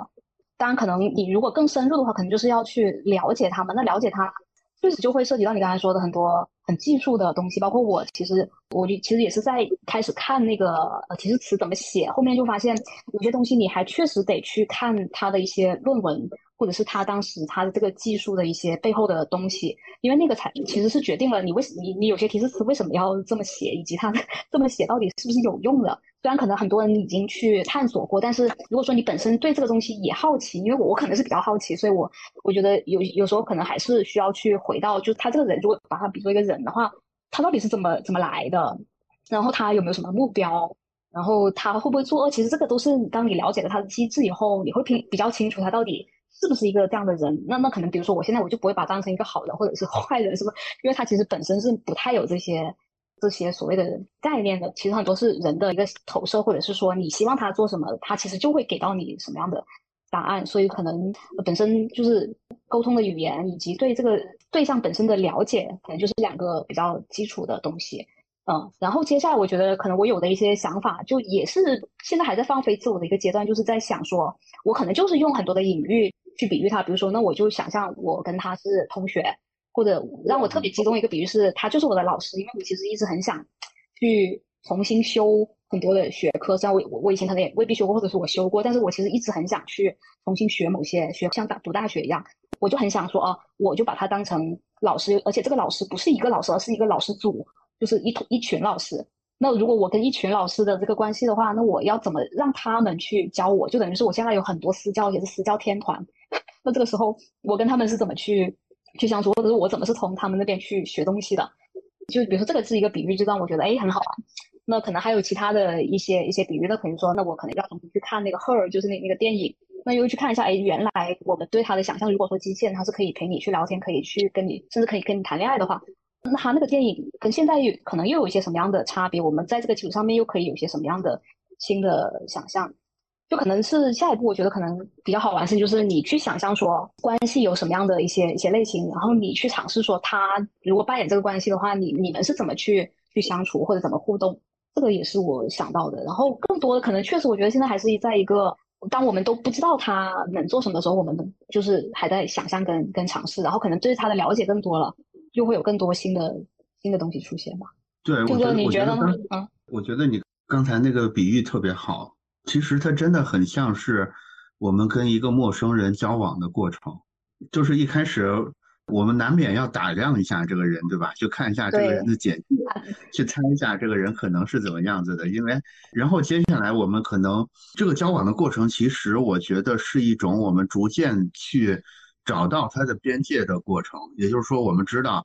就是跟他哪些话题是不能聊的，哪些话题其实可以多聊，哪些是他不感兴趣的话题，哪些是他不擅长的话题，哪些是他擅长的话题等等。所以我觉得整个交往这个比喻特别的生动。也就是说，其实我们也没必要着急去确定我们跟他到底是一个什么关系，对吧？你先交往交往，有可能跟你的关系会像玲玲刚才说的一样，是师生的关系，也可能是同事的关系，也可能就是路人的关系。对，有可能他是你的偶像，有可能你是他的偶像，也说不定呢，对吧？就是他是一个很开放的，我们就不妨先姑且把他当成一个自然人一样，当成一个陌生的自然人，一个没有实体的自然人，然后通过对话的这种方式去了解他的历史是什么，了解他的边界等等乱七八糟的。就是说到历史这儿。因为我今天正好听到了这个很好的播客，所以我借这个机会跟大家推荐一下，就是那个三五环的刘飞老师，他有一个新的播客节目，叫做半拿铁。嗯，然后他们最近做了一个系列的节目，大概有四期，就是在介绍这个人工智能各个发展阶段里边比较重要的这些科学家，包括人工智能各个阶段。这个技术迭代，包括技术选型的整个过程，就是说的还是非常非常好玩的，就是整个体感是一种单口相声，然后的那种感觉，就是同时那个资料也特别的详实，特别的完整，强烈推荐大家去各种渠道去半拿铁听一下这个节目。然后另外就是就是刚才林林提到的那个《赫尔》那个电影。我最近半年就是逢人必推这个电影，我就 我就说一定要把这个电影看一遍，一定要把这个电影看遍。就是成功率不是很高，因为最近大家可能被被短视频给熏陶的，确实看不了长片了。尤其赫尔怎么说呢，整个还是有点闷的一个片子，不是那种特别。我觉得会会觉得它不是那种很典型的跌宕起伏的啊大片那种啊，对对。这当然，它是很耐人寻味的，这个是没有问题的，很耐看是没有问题的。所以大概只有三分之一的人接受我的案案例，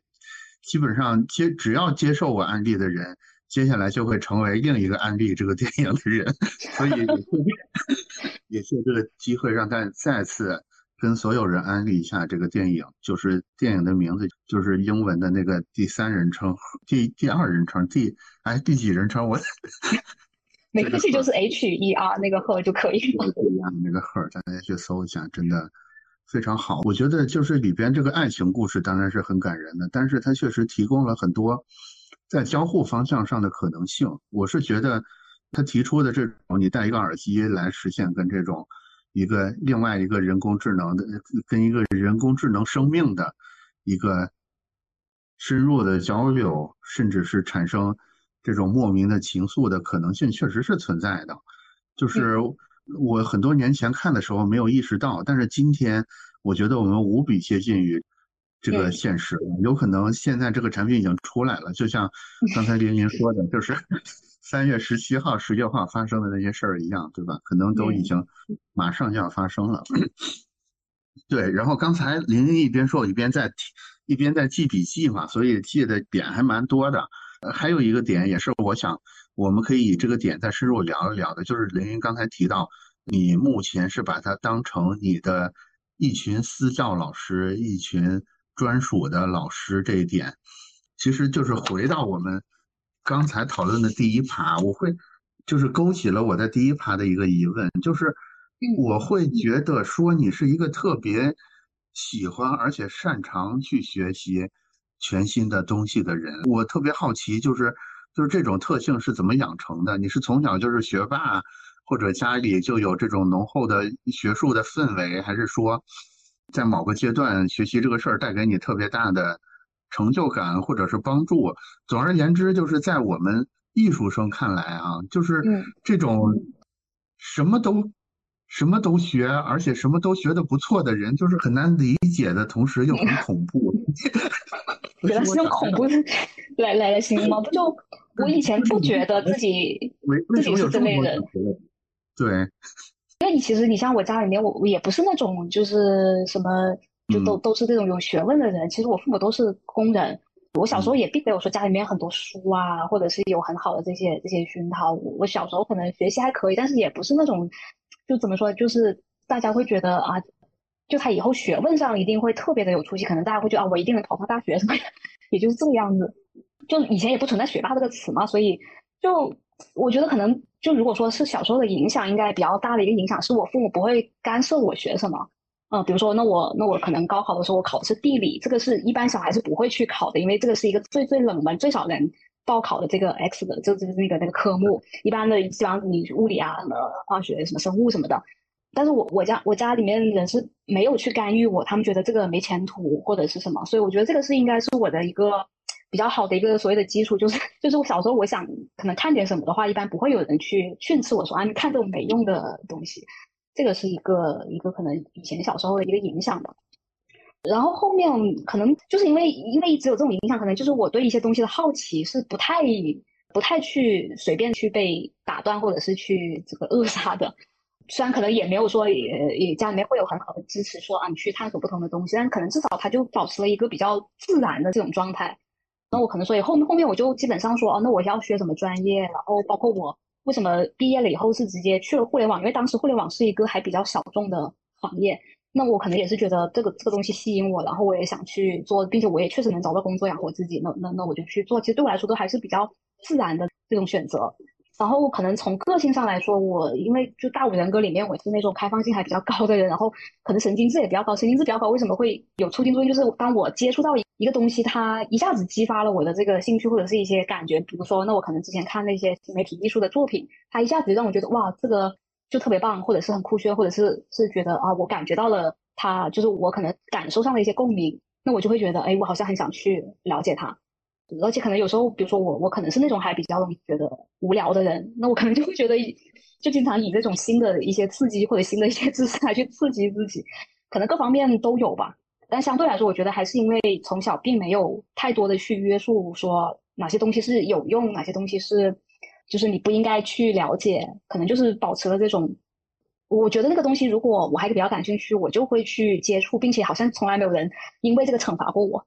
包括我工作其实也是，为什么工作老是换来换去换不同的岗位，就是因为我在做这个的时候发现哦，那个东西，我我觉得他的那个他研究的东西还挺挺有意思的，或者是我想要那个能力，那我就去想去做了。嗯，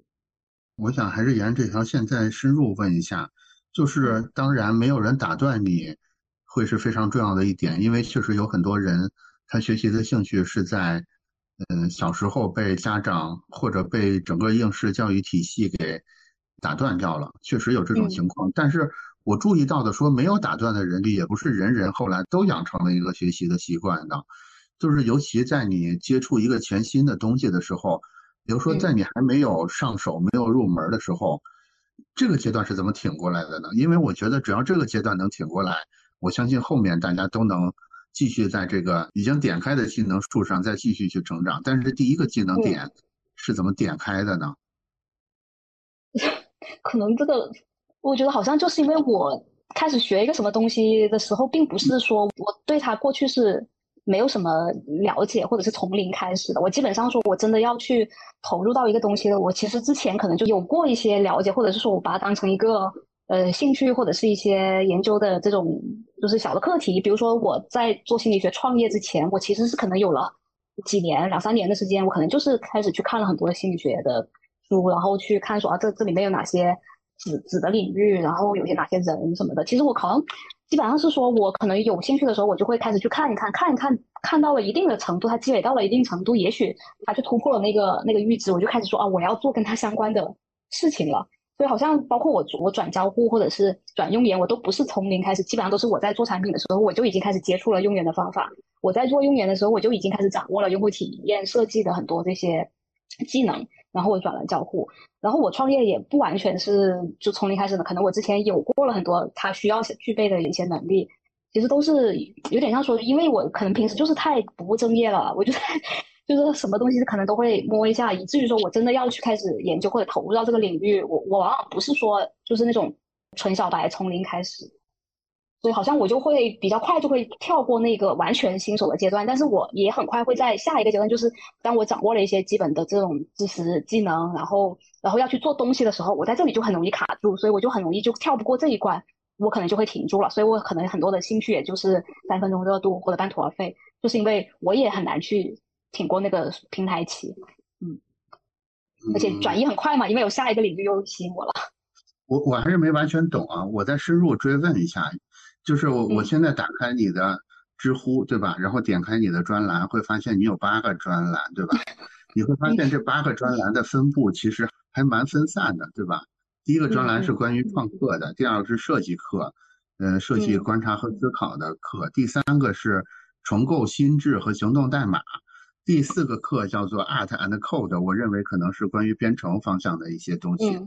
下一个是产品设计与心理学，然后下一个是 Make Noise，关于声音以及就是关于声音相关的一些东西，然后再下一个是适老化的研究和设计。再下一个是 XR 周刊，你会发现 八个专栏，你很难说，你就硬要归类，可以或许可以把它归成四类，但是其实可以说它就是八个方向。但是我同时注意到说，这八个专栏不是说你起个名字然后放在这儿就完了，就是最少的里边也有四篇内容，对吧？最多的一个那个 Art and Code 里边甚至有六十七篇内容，也就是说。这些事儿你还是很难说你是停在了一个比较初期的平台期的，在我看来，至少是爬到半山腰了等等之类才，就是目前的阶段至少都在半山腰这个阶段了。所以你刚才那个回答并没有解开我那个疑惑，是吗？可能可能你没有看出，但是对我来说还是相对来说，它的那个大的课题还是基本上是是一个就是人际关系，人其实就是设计跟心理学。因为设计其实就是为人去服务嘛，然后如果你要去了更了解人的话，就心理学肯定就是一个比较核心的一个方向。所以我为什么要去，就是那几年开始去了解心理学，就是因为我发现人跟机人的部分我其实很不懂，也没有这个相关的这种就是学科的这种这些基础，所以我就开始去抓住心理学这个这个有点像抓手，我就我就开始去了解人嘛。然后另外一个主题其实就是技术，那你看到了像这些。就是编程方面的，或者是一些呃，包括声音啊，什么适老化的设计这些东西，其实我觉得它多少都是都是跟这个所谓的技术，或者是怎么服务人啊，包括 XR，其实都是怎么去用技术或者是一些新的方式去去理解人，或者是去服务人的这个领域。所以可能在我看来，虽然我这几年其实有很多时候我自己也很迷茫，也不知道自己在干什么，但是好像看就回头一看，基本上还是人和技术这两条主线。呃，然后设计其实就是中间的一个桥梁，就是很好的把人跟技术给连接起来，因为技术其实就是要围绕着去那个迭代或者是去发展的。嗯，我明白。所以你甚至提前把我下一个问题给回答了，就是我本来要我本来要问的下一个问题是为什么要叫设计极客？你刚才就是正好回答了这个问题。也就是说，这八个专栏或者有更多你在研究但是没有形成专栏的内容。其实都可以归纳在这四个字里，就是设计即刻。我会认为这个设计即刻中间还有一个词儿你没有写出来，就是心理学。也就是说，这八个也好，或者是十八个也好，你感兴趣的内容，其实要不然就是设计，要不然就是偏技术的即刻，然后中间他们再用心理学做一个桥接，就是所有的内容其实。都是设计心理极客，其实完整是这么说，但是心理或者直接就是人机交互或者人际关系。嗯，我好像突然一下子明白是怎么回事了。哎，那沿着这条线，我们再往深里再走一步啊。你是什么时候发觉自己的兴趣可以归纳到人机交互这个点上的？或者说，你是一开始先觉察到说人机交互这个东西？一看这个词儿就如就如同这个触电是吧？就感觉特别有感觉，还是说你你是无意识的研究了一段时间，突然发现，哎，似乎所有的事儿都在绕着这个中心点去转。它以及如果现在我们的听众也好，或者我本人也好，我也想发现我自己的这种人生的原心是什么的话，有什么办法没？你其实我觉得还是我是比较从那种很直观或者是自己的感受出发，就什么时候开始是其实是我做交互设计开始，因为我其实前面是做了产品经理，然后做了用户研究，然后才去做交互设计。那这个其实就有一个对比，就是我做交互设计的时候，感觉比做前两个职位的时候是更开心、更投入，其实也成长的更快。包括我的那个就是可能进阶的那个速度，也发现我我做交互的时候就是这种可能就是进步的速度哈，包括可能能去到大厂的那个程度，是不是？对，其实可能当时也没有特别的感觉，但是回头看起来就确实是，就是你在做这个岗位的时候，你是最开心，包括你自己各方面也是更加的快速的。所以后面我就慢慢开始说，哦，那去交互设计，我自己明显感觉到我是对它更感兴趣的，尤其是不止，还不只是说界面，它本身是一个特别大的领域。然后就从这个开始，我就开始去去往后挖嘛，往后挖就发现，哦，它背后其实就是人机交互。那我其实是从我很明确的感兴趣的东西往后去挖，就发现这个这个主题就已经够我搞一辈子了。它就是一个特别大的主题，但是中间还是会有很多的这些就是犹疑或者迷惑，因为每它的主题太大，然后你说人跟鸡本来就是两个特别大的主题，就是跟人相关的，其实有很多学科，那心理学、社会学、什么生物学、什么神经科学什么的特别多，然后鸡又特别多，光计算机你就搞得够呛了，所以就这两个就是已经特别特别大的两个大游乐场，就是我就可以在里面去玩了，所以我就不是很担心说，即便我会那迷失，会不知道自己做什么，但是好像我基本上没有离开过这个特别大的主题，而且就是因为我自己应该是被这两个主题吸引了，所以我也离不开。所以可能我觉得比较明确就是说，你自己做一些事情，你可可以去区分你在做什么事情的时候是最有状态，或者是最容易产生心流，然后那个事情可能再去看说它其实背后的那个大的命题是什么。那个命题往往就是你自己可能虽然看起来没有什么逻辑，没有什么那个主题，但是也许可能就是那两个大的命题。我其实也是折腾了好久，后面其实也是前几年，因为没有找到自己特别感兴趣的那个方向，我甚至都觉得我是不是还要去做交互？我当时也很迷茫。然后其实我也就是一直在等新的这个，就是新的这个技术出来，然后突然间你就你就意识到说，你感兴趣的那些课题一下子又又都有了。所以可能本身就是在这个大的方向上面，我觉得也许可能大家没有意识到说自己在做的这个工作，其实它背后是有一个比较大的主题的。因为大家大家可能不太会去关注背后的主题。我之所以关注，是因为我可能很想去找到它，它的那个就是我如果要去网上溯源，要到底要溯源到到什么东西？呃，人机交互其实还很明显，因为它这个学科本身就告诉你了。嗯，对。我觉得我刚才从你的谈话里边找到了一个关键词，就是一闪而过，但是被我给捕捉到了。那个关键词就是游乐场，就是你干这件事儿，你干这件事儿的时候，感觉正在游乐场里，那这件事儿大概率就是你的那个原心所在。然后我刚才也突然，似乎突然找到了我的原心是什么，也就是说，其实这个东西应该不难发现，就是你可能从小到大，你身边的人就在不停的。拿这个东西去形容你，嗯，比如说我有一个外号叫做举例子，不是叫做打比方小王子，对，哦，对，就是我可能我可能感觉特别擅长、特别拿手，我自己也很开心的一个东西，就是做这种模式识别，或者是做这种嗯类比暗喻，可能是我的一个能力的特长。我接下来会花点时间，好好的想一想，基基于这个原心。可以做出怎么样的八个专栏来？可以，没问题。这个这个其实是一个特别强大的能力，因为我自己其实之前应该也是，我也挺喜挺喜欢干这个事情，但是我之前没有意识到这个能力，并且我可能不太会去用它，因为我可能之前写的好多东西都是特别的理工科，或者大家看起来就不是很能够理解我是在说什么。那后面我就慢慢开始说啊，那我就要用这种呃举例子，然后比喻的方式去跟大家去去去讲解。嗯，对，就就是我要说的是，每个人的那个超能力点可能都不太一样，但是嗯，确认的是，应该是每个人都有过超能力的。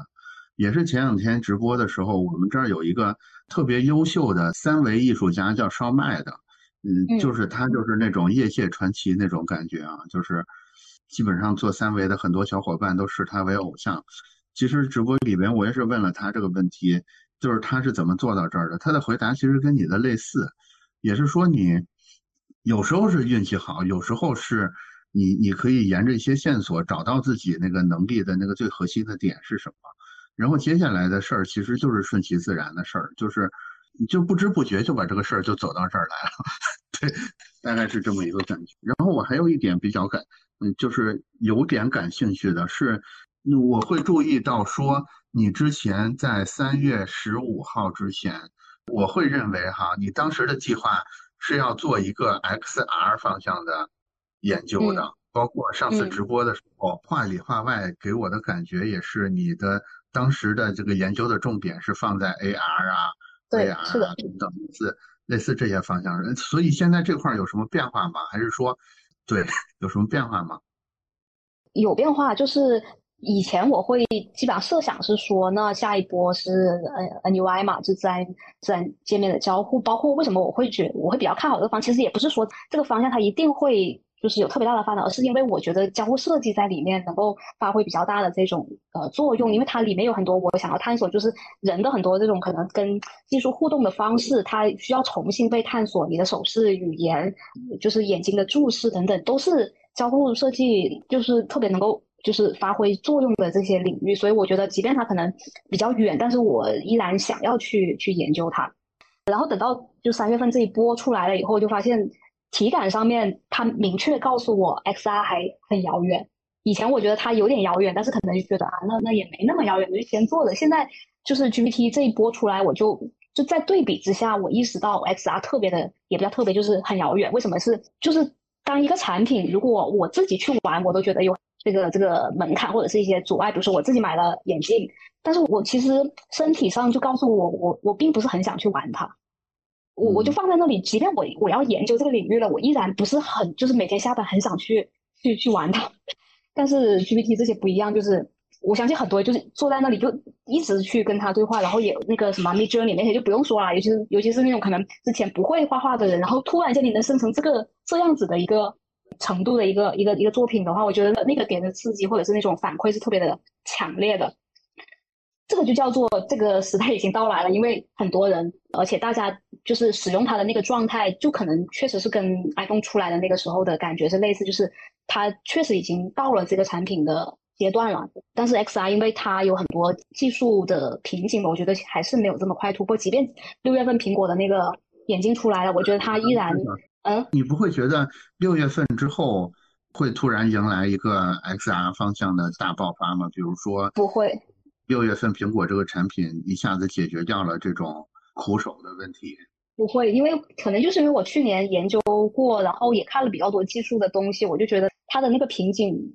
不是这个软件层面可以解决的。当然，苹果一定会带来一波热潮，因为终于这个业界新的突破了，肯定会有。但是它的那个那个程度远远不及现在这些 AIGC 的这些这些产品，因为你对用户直接使用它的感受，你就可以。感觉得出来，即便苹果现在能能够有很大的突破，但是依然我觉得它在体验上面，我我能够想象它不会有就是量级的这种突破，因为它就是它的一些专利，包括它的那些技术的那些路线，它的一些这种技术栈，基本上大业内还是有这种预测的，应该不会说差的差的特别大，所以它的那个体验，而且苹果它自己它的经验也是说在基基本上三年之内它的。前面几代产品不会是特别特别成熟，并且是整个消费者者的市场会引爆，所以我觉得就对我我对现在这个 SR 产品的了解还没有这么快，尤其是 AR，因为我之前其实是对 AR 比较感兴趣，后面我一看说，哇，这个 AR 比比 VR 还要再慢几年，就我觉得它在体验上面有有好多，就是还是需要很硬核的突破，才能够让普通的人都能够没有什么负担、没有什么门槛的去接受它。嗯，我当然以后我还是会希望在这个方向，就是去继续探索，因为挺好玩的。因为人的很多新的东西就不再是说等到你就一定程度，你天天都在坐在那里跟机器聊天，你也会觉得你想要新的这些交互的方式的。以后还是肯定还是会来，但是但是它确实没有这么快。嗯，中间有很多的底层的东西需要去探索。嗯，对。另外怎么说呢？就以电影《赫尔》为例，对吧？嗯，其实。其实真正有魅力的，还是说那个有趣的灵魂，而不是说那个那个那个那个华丽的表现形式。因为华丽表现形式的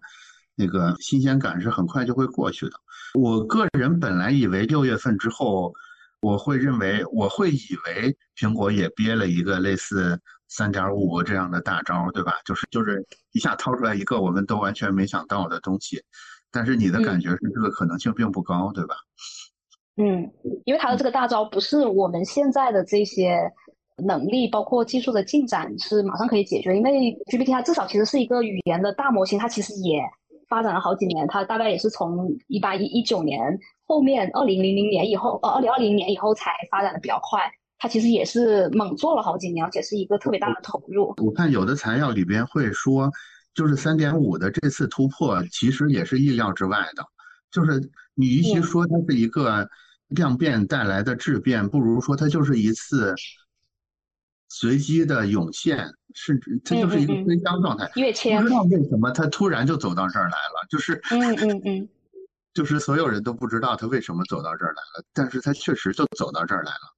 对，所以 AR 呃 AR 或者是 XR 方向，感觉是短期之内不会啊。另外还有硬件的限制等等问题。对，主要是硬件这个太太明显了，这个限制很难突变成这样。对，对，因为它要解决不可能三角，就是你如果那个性能要做的特别好，然后体积又要特别小，重量还要很轻，这个其实就差不多是一个不可能三角。你你你现在目前来说很难同时解决三个，只要你有一个没解决，它的体验其实就不太好。何况你还涉及到很多这些。就是很高质量的这个三 D 的内容，然后实时的渲染、数据的传输，还有这种实时的感受。因为其实人在这个虚拟沉浸的环境里面，他对这些实时性的感受要求是很高的。其实这个目前都还比较难去很好的解决。是，我会觉得像赫那样，就是你你用一个耳机的方式来跟你交互，说不定是，呃，至少在目前看来是可行性更高的，而且体验未见得会很差。因为其实我们的大脑是最好的显卡嘛，对吧？对，就即便是这个目前目前也还是有也还是有一些瓶颈，因为现在如果说你主要是用 GPT 的它的那个能力的话，它出答案的那个速度比较慢，然后人在这种实时对话，比如说我现在跟你聊天，如果你稍微慢一点，或者你蹦出来那个字是要我等个五秒钟十秒钟的，我就会觉得哎，这个是断掉掉线了还是怎么样的？所以其实本身它这个看似比较小的这个这种优化，可能也不是这么容易做到。所以目前我们都还是主要是打字，但是一旦换成语音，我觉得。能做好这个的也不是这么这么快，马上能够做好的，因为实施是一个很大的挑战。嗯，是的。我本来在问你之前，我会我会犹豫认为六月份 SR 会发生一件大事，所以我最近两个礼拜其实逢人在推销说，你等到六月份，六月份之后你会得到这么一个产品，这个产品就是。你戴上一个跟我的眼镜差不多的眼镜，然后你的身边就会浮现出一个数字人。这个数字人是完全基于你的审美做出来的一个人，然后栩栩如生，对吧？就好像一个真人一样。你你平常遇到什么问题，他都实时的在镜片上投答案给你。我这两个礼拜净跟人推销这玩意儿了，多亏今天跟你聊了聊。啊，不过不过可 能确实确实是，要不然再做两个月，我这口碑彻底没了。那那也不是，就确实会比之前的那个要要更进一步，因为确实有这种比较实时或者比较智能的方式了。确实之前是没有的，但是因为它可能本身的这个硬件的限制，它的体验不会这么的好。比如说我，特别是我我这种可能女生，然后又头比较比较小还是什么，然后一戴那个眼镜，呃，VR 眼镜啊，就我就觉得不行，我半个小时就要摘下来，因为确实戴不住。AR 眼镜可能稍微好一点，但是因为它现在的那个叫做 SOV，就是包括它的视野、动眼框什么各方面，它其实都是比 VR 眼镜要小很多。就是你只能是大概是这么一块区域是可以看到那个叠加的一些虚拟的东西的嘛，所以其实体验还是会比较的受限。嗯，所以我我也很期待苹果，就是看它这一步能卖的多大，其实决定了这个行业 可能未来几年的发展速度。嗯，对，因为我隐隐约约觉得这些东西它似乎是能凑在一起的。他们能凑成一个真正的王炸，也就是说，现在 G GPT 尽管这么强大，但是它也只是，是吧？那个王炸中的一张牌，可能还有剩下几张牌会陆续出来。对，当然未来会发生什么，我们就不知道了。嗯，看各大厂的投入你就知道了。基本上各个大厂都是把那个元宇宙相关的先撤了，然后全力去去拼大模型。对，是。还有一个更根本的话题，其实放在 Part One 更合适的话题，也是关于成长的。我我最近不知道为什么对成长这个话题特别感兴趣。我会发现说，你有一个挺难得的习惯，或者是你有一个很明确的特长，这个习惯或者特长就是写作。我对写作这件事挺感兴趣的。比如说，你是什么时候开始认识到写作是有用的，或者养成这个习惯，或者你有什么更具体的技巧没有的？关于写作这件事儿，嗯，你怎么看这个事儿？写作应该说以前，比如说在做产品写文档的时候，我可能就已经觉得，哎，我还比较愿意去写。包括以前在做邮箱嘛，其实我们就是要写很多邮件，邮件其实是一个还比较正式的这种公文的写作。就我发现那个时候我写起来，我就觉得我好像条理还挺清楚的，什么，呃，就就发现写作对我来说应该还算是一个不是特别难的事情。呃，后面就是写的比较多，其实是在我自己开公众号大概一五年的时候。呃，一五年，然后开了以后，我其实那一年基本上写的都是我的读书的笔记，就是因为那时候我我我我我发现我读过的书基本上等于没读，所以从那个时候开公众号，我就说，哎，那我写什么？那我就写这个我读书的，嗯嗯，Q 哥你说，读，不好意思啊，因为读书笔记这个话题我特别特别感兴趣的，呃，所以我忍不住要打断一下。我在哪能看到？我在什么地方能看到当初的这些读书笔记吗？你的公众号或者是知乎之类？公众号呃，知乎都有吧？应该知乎可能就基本上都能看到。如果看不到，那就公众号里面都有。就是那些文章对吧？知乎基本上大部分都有了。哦，可能最早的一些笔记可能不一定放上来，但那就公众号。但是基本上最早的就可能写的会比较简单一点吧。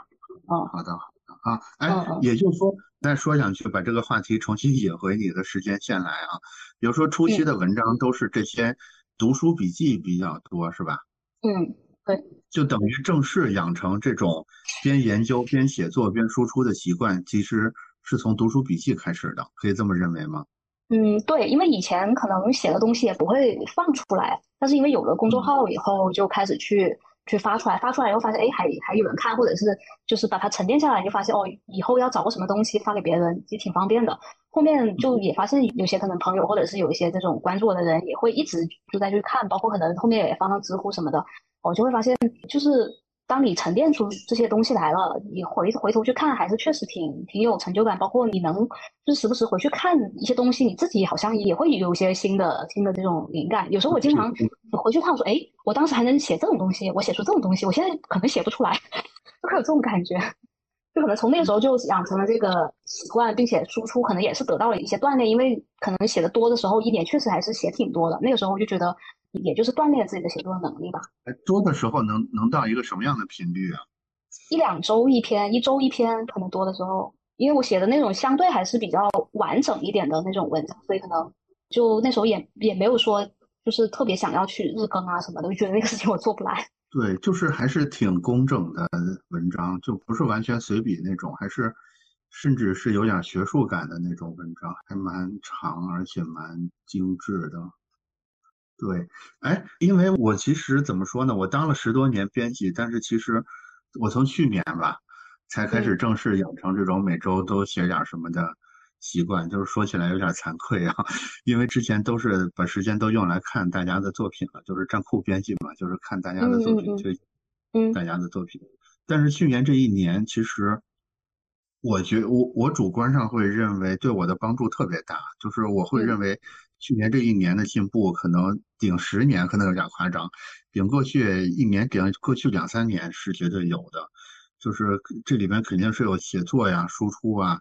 等等之类的帮助在里边的。但是我我现在有一个问题，也就是说，比如说，其实我我输出的主要的口就是咱们现在正在录的这个播客嘛。嗯嗯，即使是我明确知道这个东西是要见人的，我有时候都懒得去做这些。格式上，或者是这些配图啊、版式上面的讲究，这 个这个，哎，这个这个我太懂了。我我觉得这个是一个很多人之所以就是不更新，或者是没有办法长期更新一个 很大的痛点。我自己其实经常也是，我写那篇文章的时候其实是挺开心，然后写出来，然后觉得啊，我创作了一篇东西，然后把它搬到各个平台的时候，我就很痛苦。甚至有时候可能我编辑一篇文章，跟我。就是比如说我我在这几个平台都发了，编辑完那个文章跟我写这篇文章时间也差不多，所以可能对我来说，我之所以还能发这么多地方，可能也是我在还比较早的时候，我就也算是有自己一套那种工作流程。然后因为我是用 Markdown 写作的那个格式，它因为它就会让你在管理文档的时候没有这么的辛苦。然后它因为很很容易可以套上不同的皮肤，有点像是给它写一些 CSS 嘛。然后你就可以导出成不同的格式什么的，所以我其实写文档的时候，我基本上就是用那个 Markdown 的格式去把所有东西都放在一起，然后是都是那个格式的。然后我如果要往别的平台发的话，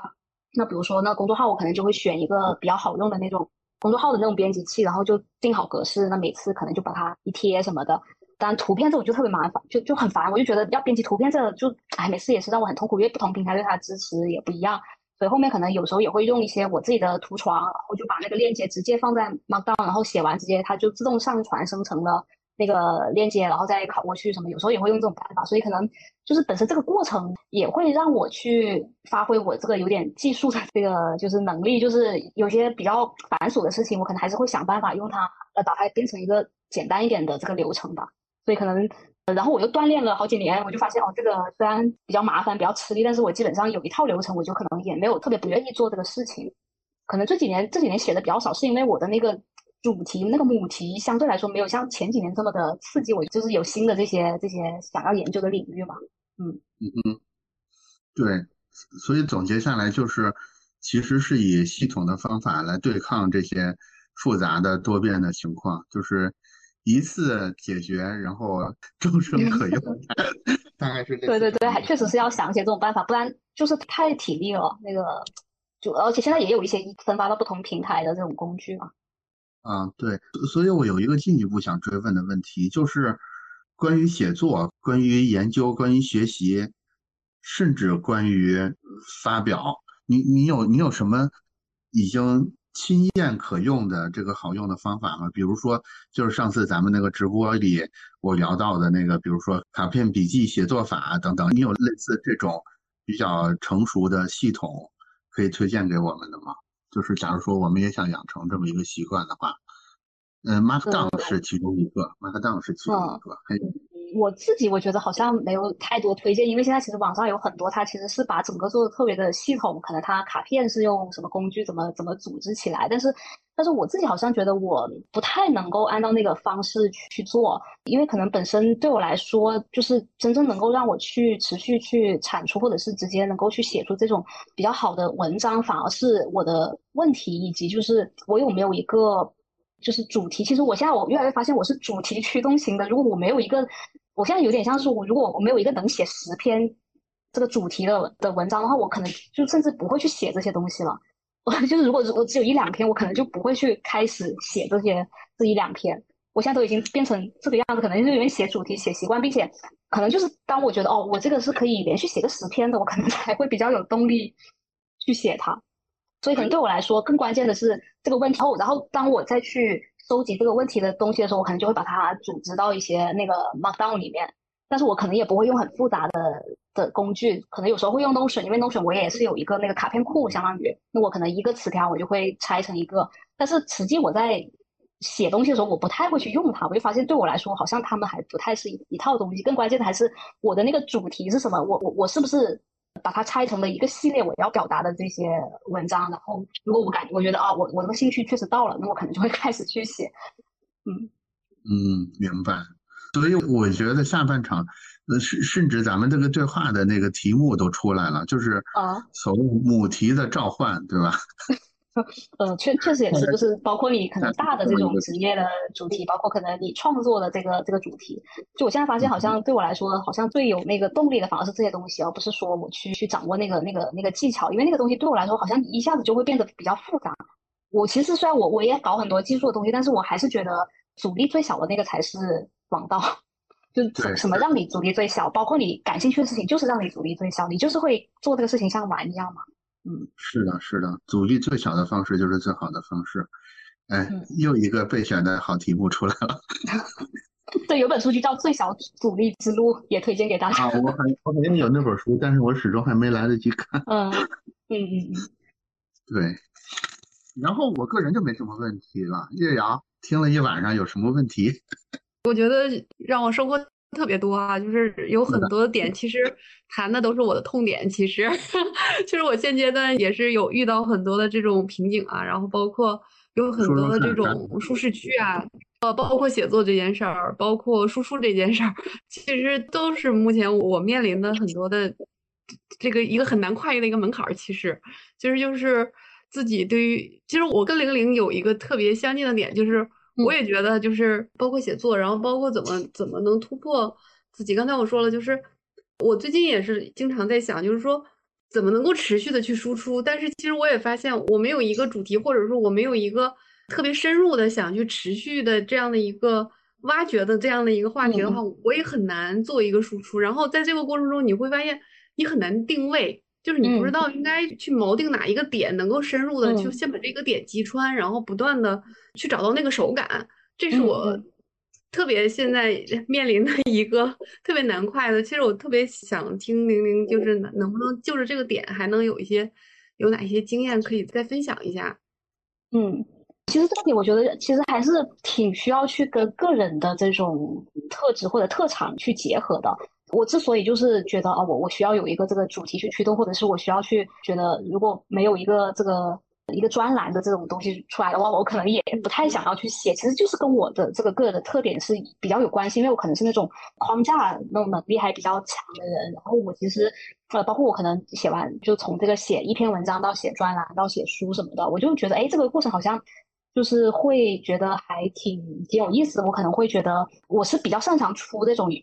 比较系统或者是有一定体系的内容的，所以我就会觉得我可以往这个方向去。去多做，包括如果我这个往这个方向的，那我还可以结合上我自己的比一些设计的能力。那比如说，可能有有些人他也很能出体系的东西，但是他可能不太可视化，或者他他他可能设计不太不太擅长。那我可能就可以结合这些点。所以其实本身每个人还是需要去找到自己比较擅长，就是自己写这种或者是输出这种形式也好，或者是这个内容也好，是比较的阻力比较小的。那个方向的，所以这个其实还挺难去给具体的建议。反正我是觉得要往这个方向多去尝试，因为这样子你才能够去持续的输出，并且你输出可能就是比别人要好，或者是有你自己的特点，别人也容易记得住。这个是一个方向，就是一定要结合自己的特点。比如说，那 Q 哥他其实就可以去多往这个比喻，尤其你又又有这种设计的能力，对，就这个这两个结合起来，其实是特别好的内容的形式。嗯，那可能如果说你是那种，比如比较擅长讲故事，又或者说你是。就是很能够发现，就是现在时下大家讨论的东西结合起来，就结合热点什么，就可能要看自己。有对哪个东西相对是比较的感觉或者比较擅长，然后就可以先去多往这个方向写，可能写的多了，你就发现哦，自己好像真的还可以，然后别人也会给你反馈，然后你就慢慢就把这个方向作为你的一个比较专长的，然后其实你的这个输出就没那么痛苦了。这个是一个方向嘛，还有一个方向就是我自己可能也是跟我自己的特点有关，就是如果我看到别人做了一个让我觉得啊特别棒，或者是就是我觉得。哎，我怎么没有想到这个？或者是我觉得，哎，我也想做一个，但是不是完全一样的主题，可能是形式类似，或者是说它的这个好玩的点让我觉得，哎，我是不是也发展一下去去做别的？我有时候是会被这样的激发，那这样激发可能也是会比较容易出内容。这种是点状的，就不是一个系统的。我可能有时候就会是会被别人的作品激发，然后我就会觉得，呃，我我想要去在这个基础上面再去创造一下，或者是魔改一下，或者怎么样的。这个也是一个比较有东西出来的一个一个点吧，因为可能。你们也能够接触到很多的这些设计的作品吧，包括文章啊什么的。可能如果说你是还比较喜欢去发现，就是里面有一些好玩或者是有创意的东西，也可以结合这个去做吧。嗯嗯，还有就是可以大家相互讨论，就是哎谁的写的什么东西特别好的，比如说 QQ 的那种，就可能他自己都没有特别的意识到，但是让别人做，你就觉得你就发现别人做这种形式很困难。这个其实就是很好的帮助自己发现自己的一个擅长的地方的一个点，就是。你自己觉得没什么，一般你自己特别擅长，你就觉得是有点像天生，你都不觉得什么。但是别人你就发现他怎么做半天没做出来，嗯，就这个我是可以多去尝试的。嗯，是的，就是我我会感觉每个人在自己不擅长的地方上都表现的特别笨拙，以及 在自己的那个天赋点上都表现的像神灵一般的强大。其实每个人都有这种对对或者不擅长的地方的。对，其实我觉得刚才刚才月瑶的问题里边。我又一次捕捉到了两个词，哎呀，我不愧是做编辑。我觉得这两个词可能就揭示了，就正好能回答月瑶的问题是什么，就是这两个词，一个叫击穿，一个叫定位。我觉得问题就出在这两个词上，这两种想法是错的。就是你说击穿，你说定位，你的默认假设就是说我要找到一个正确的点，然后我要尽快的把这个点给它打透。在这个点上获得胜利不是的，你如果用这种发力方式是很难开始很难快乐的持续的做你的内容的。对我觉得反而是像像零零这个方式，就是我隐隐约约觉得这个东西感兴趣，那我就先出发，我甚至大张旗鼓的先出发，我跟大家说我要做一个这个方向的专栏，我要 对，就是我不知道。其实我没做定位，我不知道这个东西是不是一定能火，我我甚至也没有把握能不能击穿它。但是我就是先快乐的出发了，先进到这个游乐场里，先玩的开心是重要的。嗯嗯嗯。其实有时候玩着玩着，那个定位自己就浮现出来了，就是好像刚才聊的时候问他那个人机交互相关这个，嗯嗯，对人机关系这个这个原型什么时候出现的？好像也并不是一开始就是。能在那个在岸上的全身都干着的时候发现的，还是在水里扑腾了一阵儿，对吧？甚至呛了几口水才发现说，哦，原来我是喜欢一个蛙泳的这么一个人。你在岸上是想象不出来你的定位是什么，怎么击穿它的。我最近特别喜欢我最近特别喜欢这个词，就叫涌现这个词。我最近个人想把这个词捧成 把它捧成捧成叫做第三方法，因为我们之前不是一直说，就是要不然是归纳法、演绎法嘛。我会现在主观上产生了一个母题，就是我想把涌现法给它捧到跟归纳、跟演绎并列的第三大方法上。因为复杂科学需要你啊！因为我觉得我们当然也不是需要我了，我是愿意。跟所有喜欢鼓吹涌现法的人成为同志，然后一块儿架着涌现法这个方式，嗯，推荐给大家。因为我觉得现在可能就是一个涌现的时代，对吧？那涌现的意思就是莫名其妙的它就出现了，就是没人知道它是怎么出现的，就跟 GPT 三点五一样，对吧？就三点零的时候，它看起来也不过就是一个更大的库，就是更笨、更大的。死物而已，但是三点五怎么就突然就有了这一丝灵性了？对，是我觉得可能未来很多时候要依靠的是这个东西，所以可能先开始吧。对，就是做着做着，他说不定就突然冒出这这种生命的火花就出来了，是吧？这也说不定。对，是。然后岳阳其实是比较谦虚了，岳瑶最近在做小红书，然后也就做了一两个月。嗯，不说成绩特别好，但是他并不是抱着一种我要增什么粉儿去做那些刻意的做小红书上大家喜欢看的内容的。但是至少在我看来，增长也挺快的，而且也挺快乐的，不是吗？我觉得可能用不了多久。但是看到粉丝还是有些焦虑的，就是人 不可避免的会被这些数据会干扰。对，哎，对，这个也是想让玲玲跟我们分享一下的，就是关于数据反馈或者是粉丝量之类的事儿，你是有什么心法没有？那这个你们不能问我？毕竟还是一个这种公司或者是商业化的这种运作，你不能问我这种这么这么凭兴趣的人，那不好。不，不是，咱不说公司的事儿，就比如说你在，就比如说你的知乎的粉丝，比如说你的公众号的订阅量，比如说这个月。不但没增加，反而就减少了一千。嗯嗯嗯，你心里的不会有波动吗？如果有波动的话，你对自己怎么说？或者怎么能做到没波动？对，等等之类的。我的公众号，比如说我应该是一年，基本上就在一个位置一一直徘徊，一直徘徊，我就已经就不报任何的那种。嗯，呃，就是也比较希望，就是我可能都已经直接不去关注它了，因为我知道自己其实不太擅长做运营，因为我已经我也做过，或者是说我也了解，说我我就是要如果要做好运营的话，很多很多方法我其实是懂的，我我我甚至可能比很多人还研究的更深入，但是我觉得我就是我不太感兴趣，或者是我身体就觉得做那个很累，所以所以可能。比如说，那我如果是我出了那么多内容，如果我真的是用比较好的、比较体系的运营的方式去做它，我知乎肯定不是现在这个量的。呃，包括我小红书，就是。但是你我是在写了这么多东西的基础上面，如果是另外一个写了这么多东西的，他看他的量肯定不是这个样子。他如果会知乎的运营的话，我其实是没有去怎么研究，但是我觉得如果我去研究的话，按照那个套路去做的话，一定不是 现在这个量。所以可能本身我就我就发现我自己不是就是特别喜欢或者特别擅长做运营的那种人，所以我就比较早我就放弃了这个路线。当然，可能我最近也会觉得，哎。那我其实先看了小红书，它它运营的很多套路，然后我可能再去做它，我可能又又不太一样。那因为那个时候我的目标可能就是说，我要去试验我能不能够把小红书玩起来。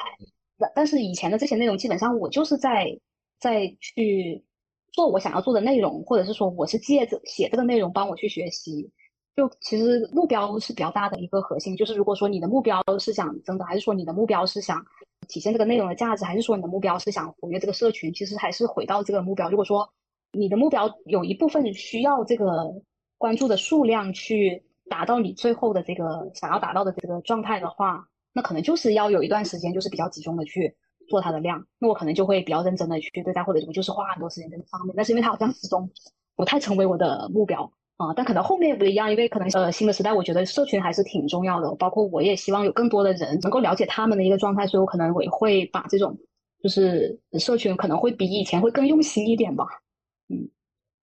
对我刚才看到你在知乎上有有一篇文章底下有一个引入社群，然后你还做了一个问卷，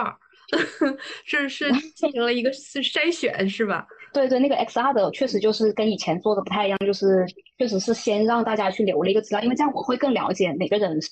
呃做什么，或者他在哪个城市，他比较感兴趣的是什么嘛。就是这个确实对我来说是比较比较有帮助。我我以前开了很多群，其实也就没管它，就放在那里。然后我又是一个不怎么运营社群的人，结果那些群就基本上就后面就没有说话了。嗯，所以可能就是就如果说我真的想去做好一个社群的话，可能还是要去。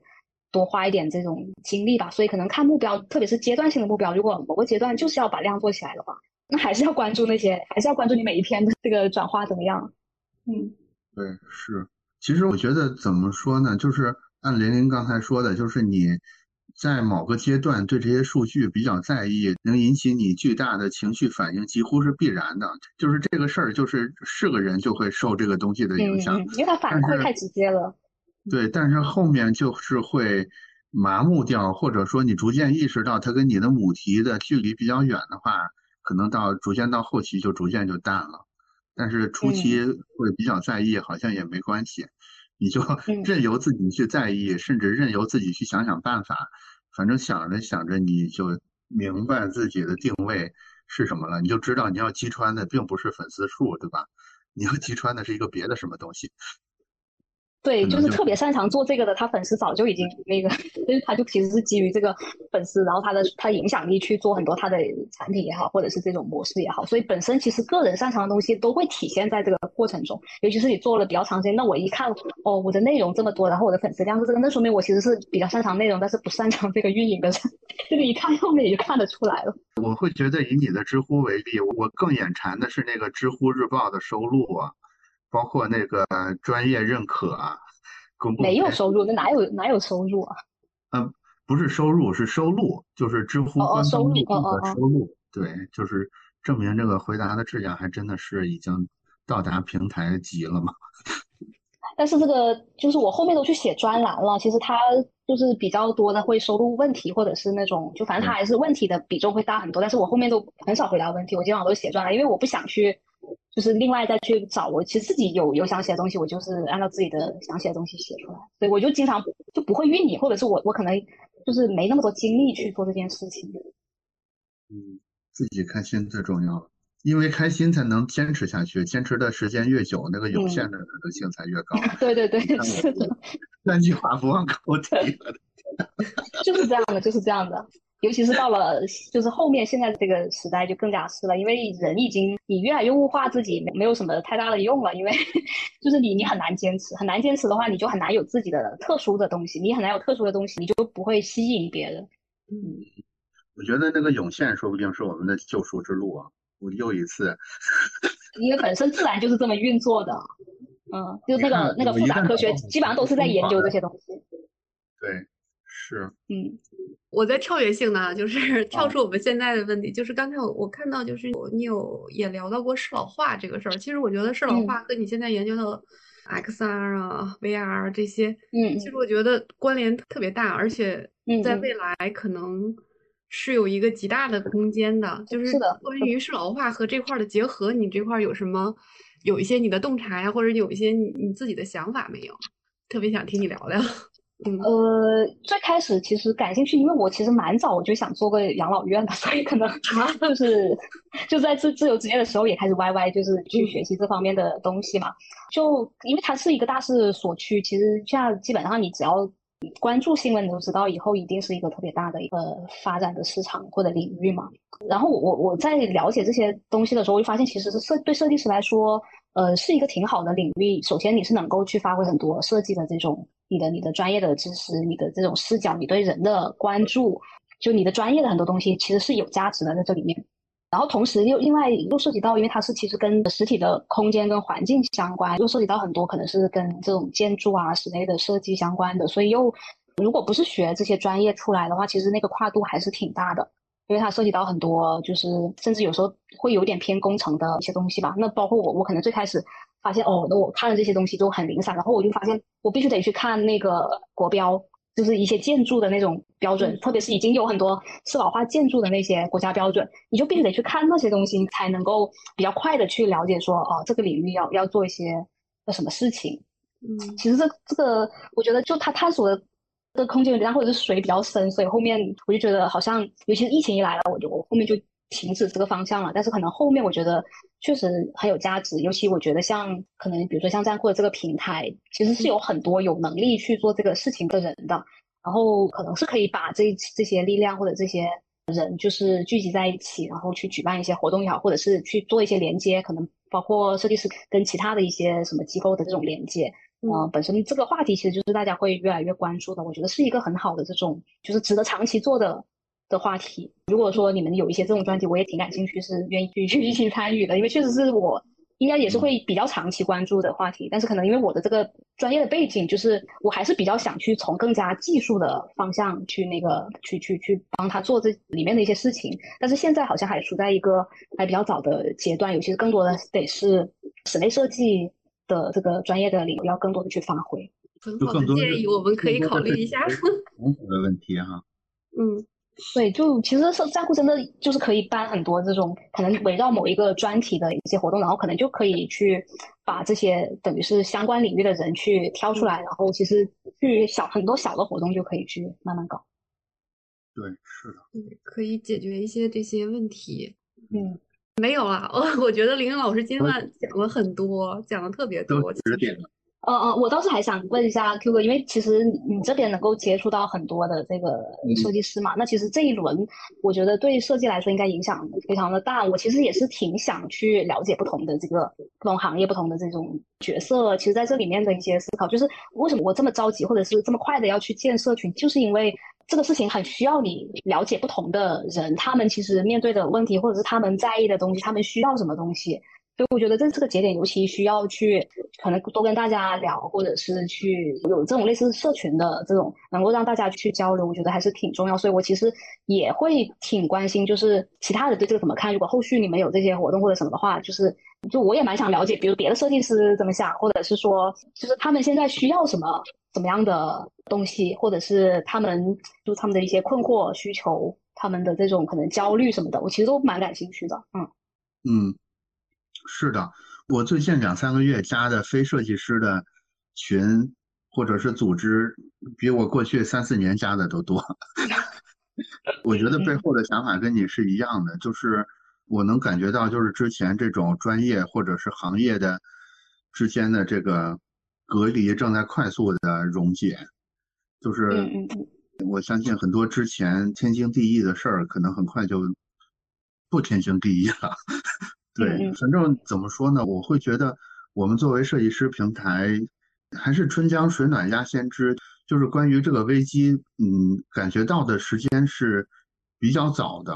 可能在更早的时候就感觉到这个事儿可能不太对。但是说实在的，我不知道怎么办。也就是说。我从去年就一直说，可能有相当一部分设计师，在不远的将来就不再做设计了。所以我现在大概找到了两个解法，因为我们是社区嘛，我会认为社区是一个社群和媒体的中间地带，也就是说，它是一个更专业化的社群，同时是一个更有人情味儿的媒体，就是社区大概在这儿。所以如果社区，接下来要发生变化的话，无非也就是向两端再去找机会，比如说我们是不是可以崩散成更多的泛设计的社群，比如说适老化设计，我们是不是可以做一个更围绕这种话题的社群？它可能也不用发作品，因为我们现在主要承载方式就是发作品嘛。你比如说可以做成只是发话题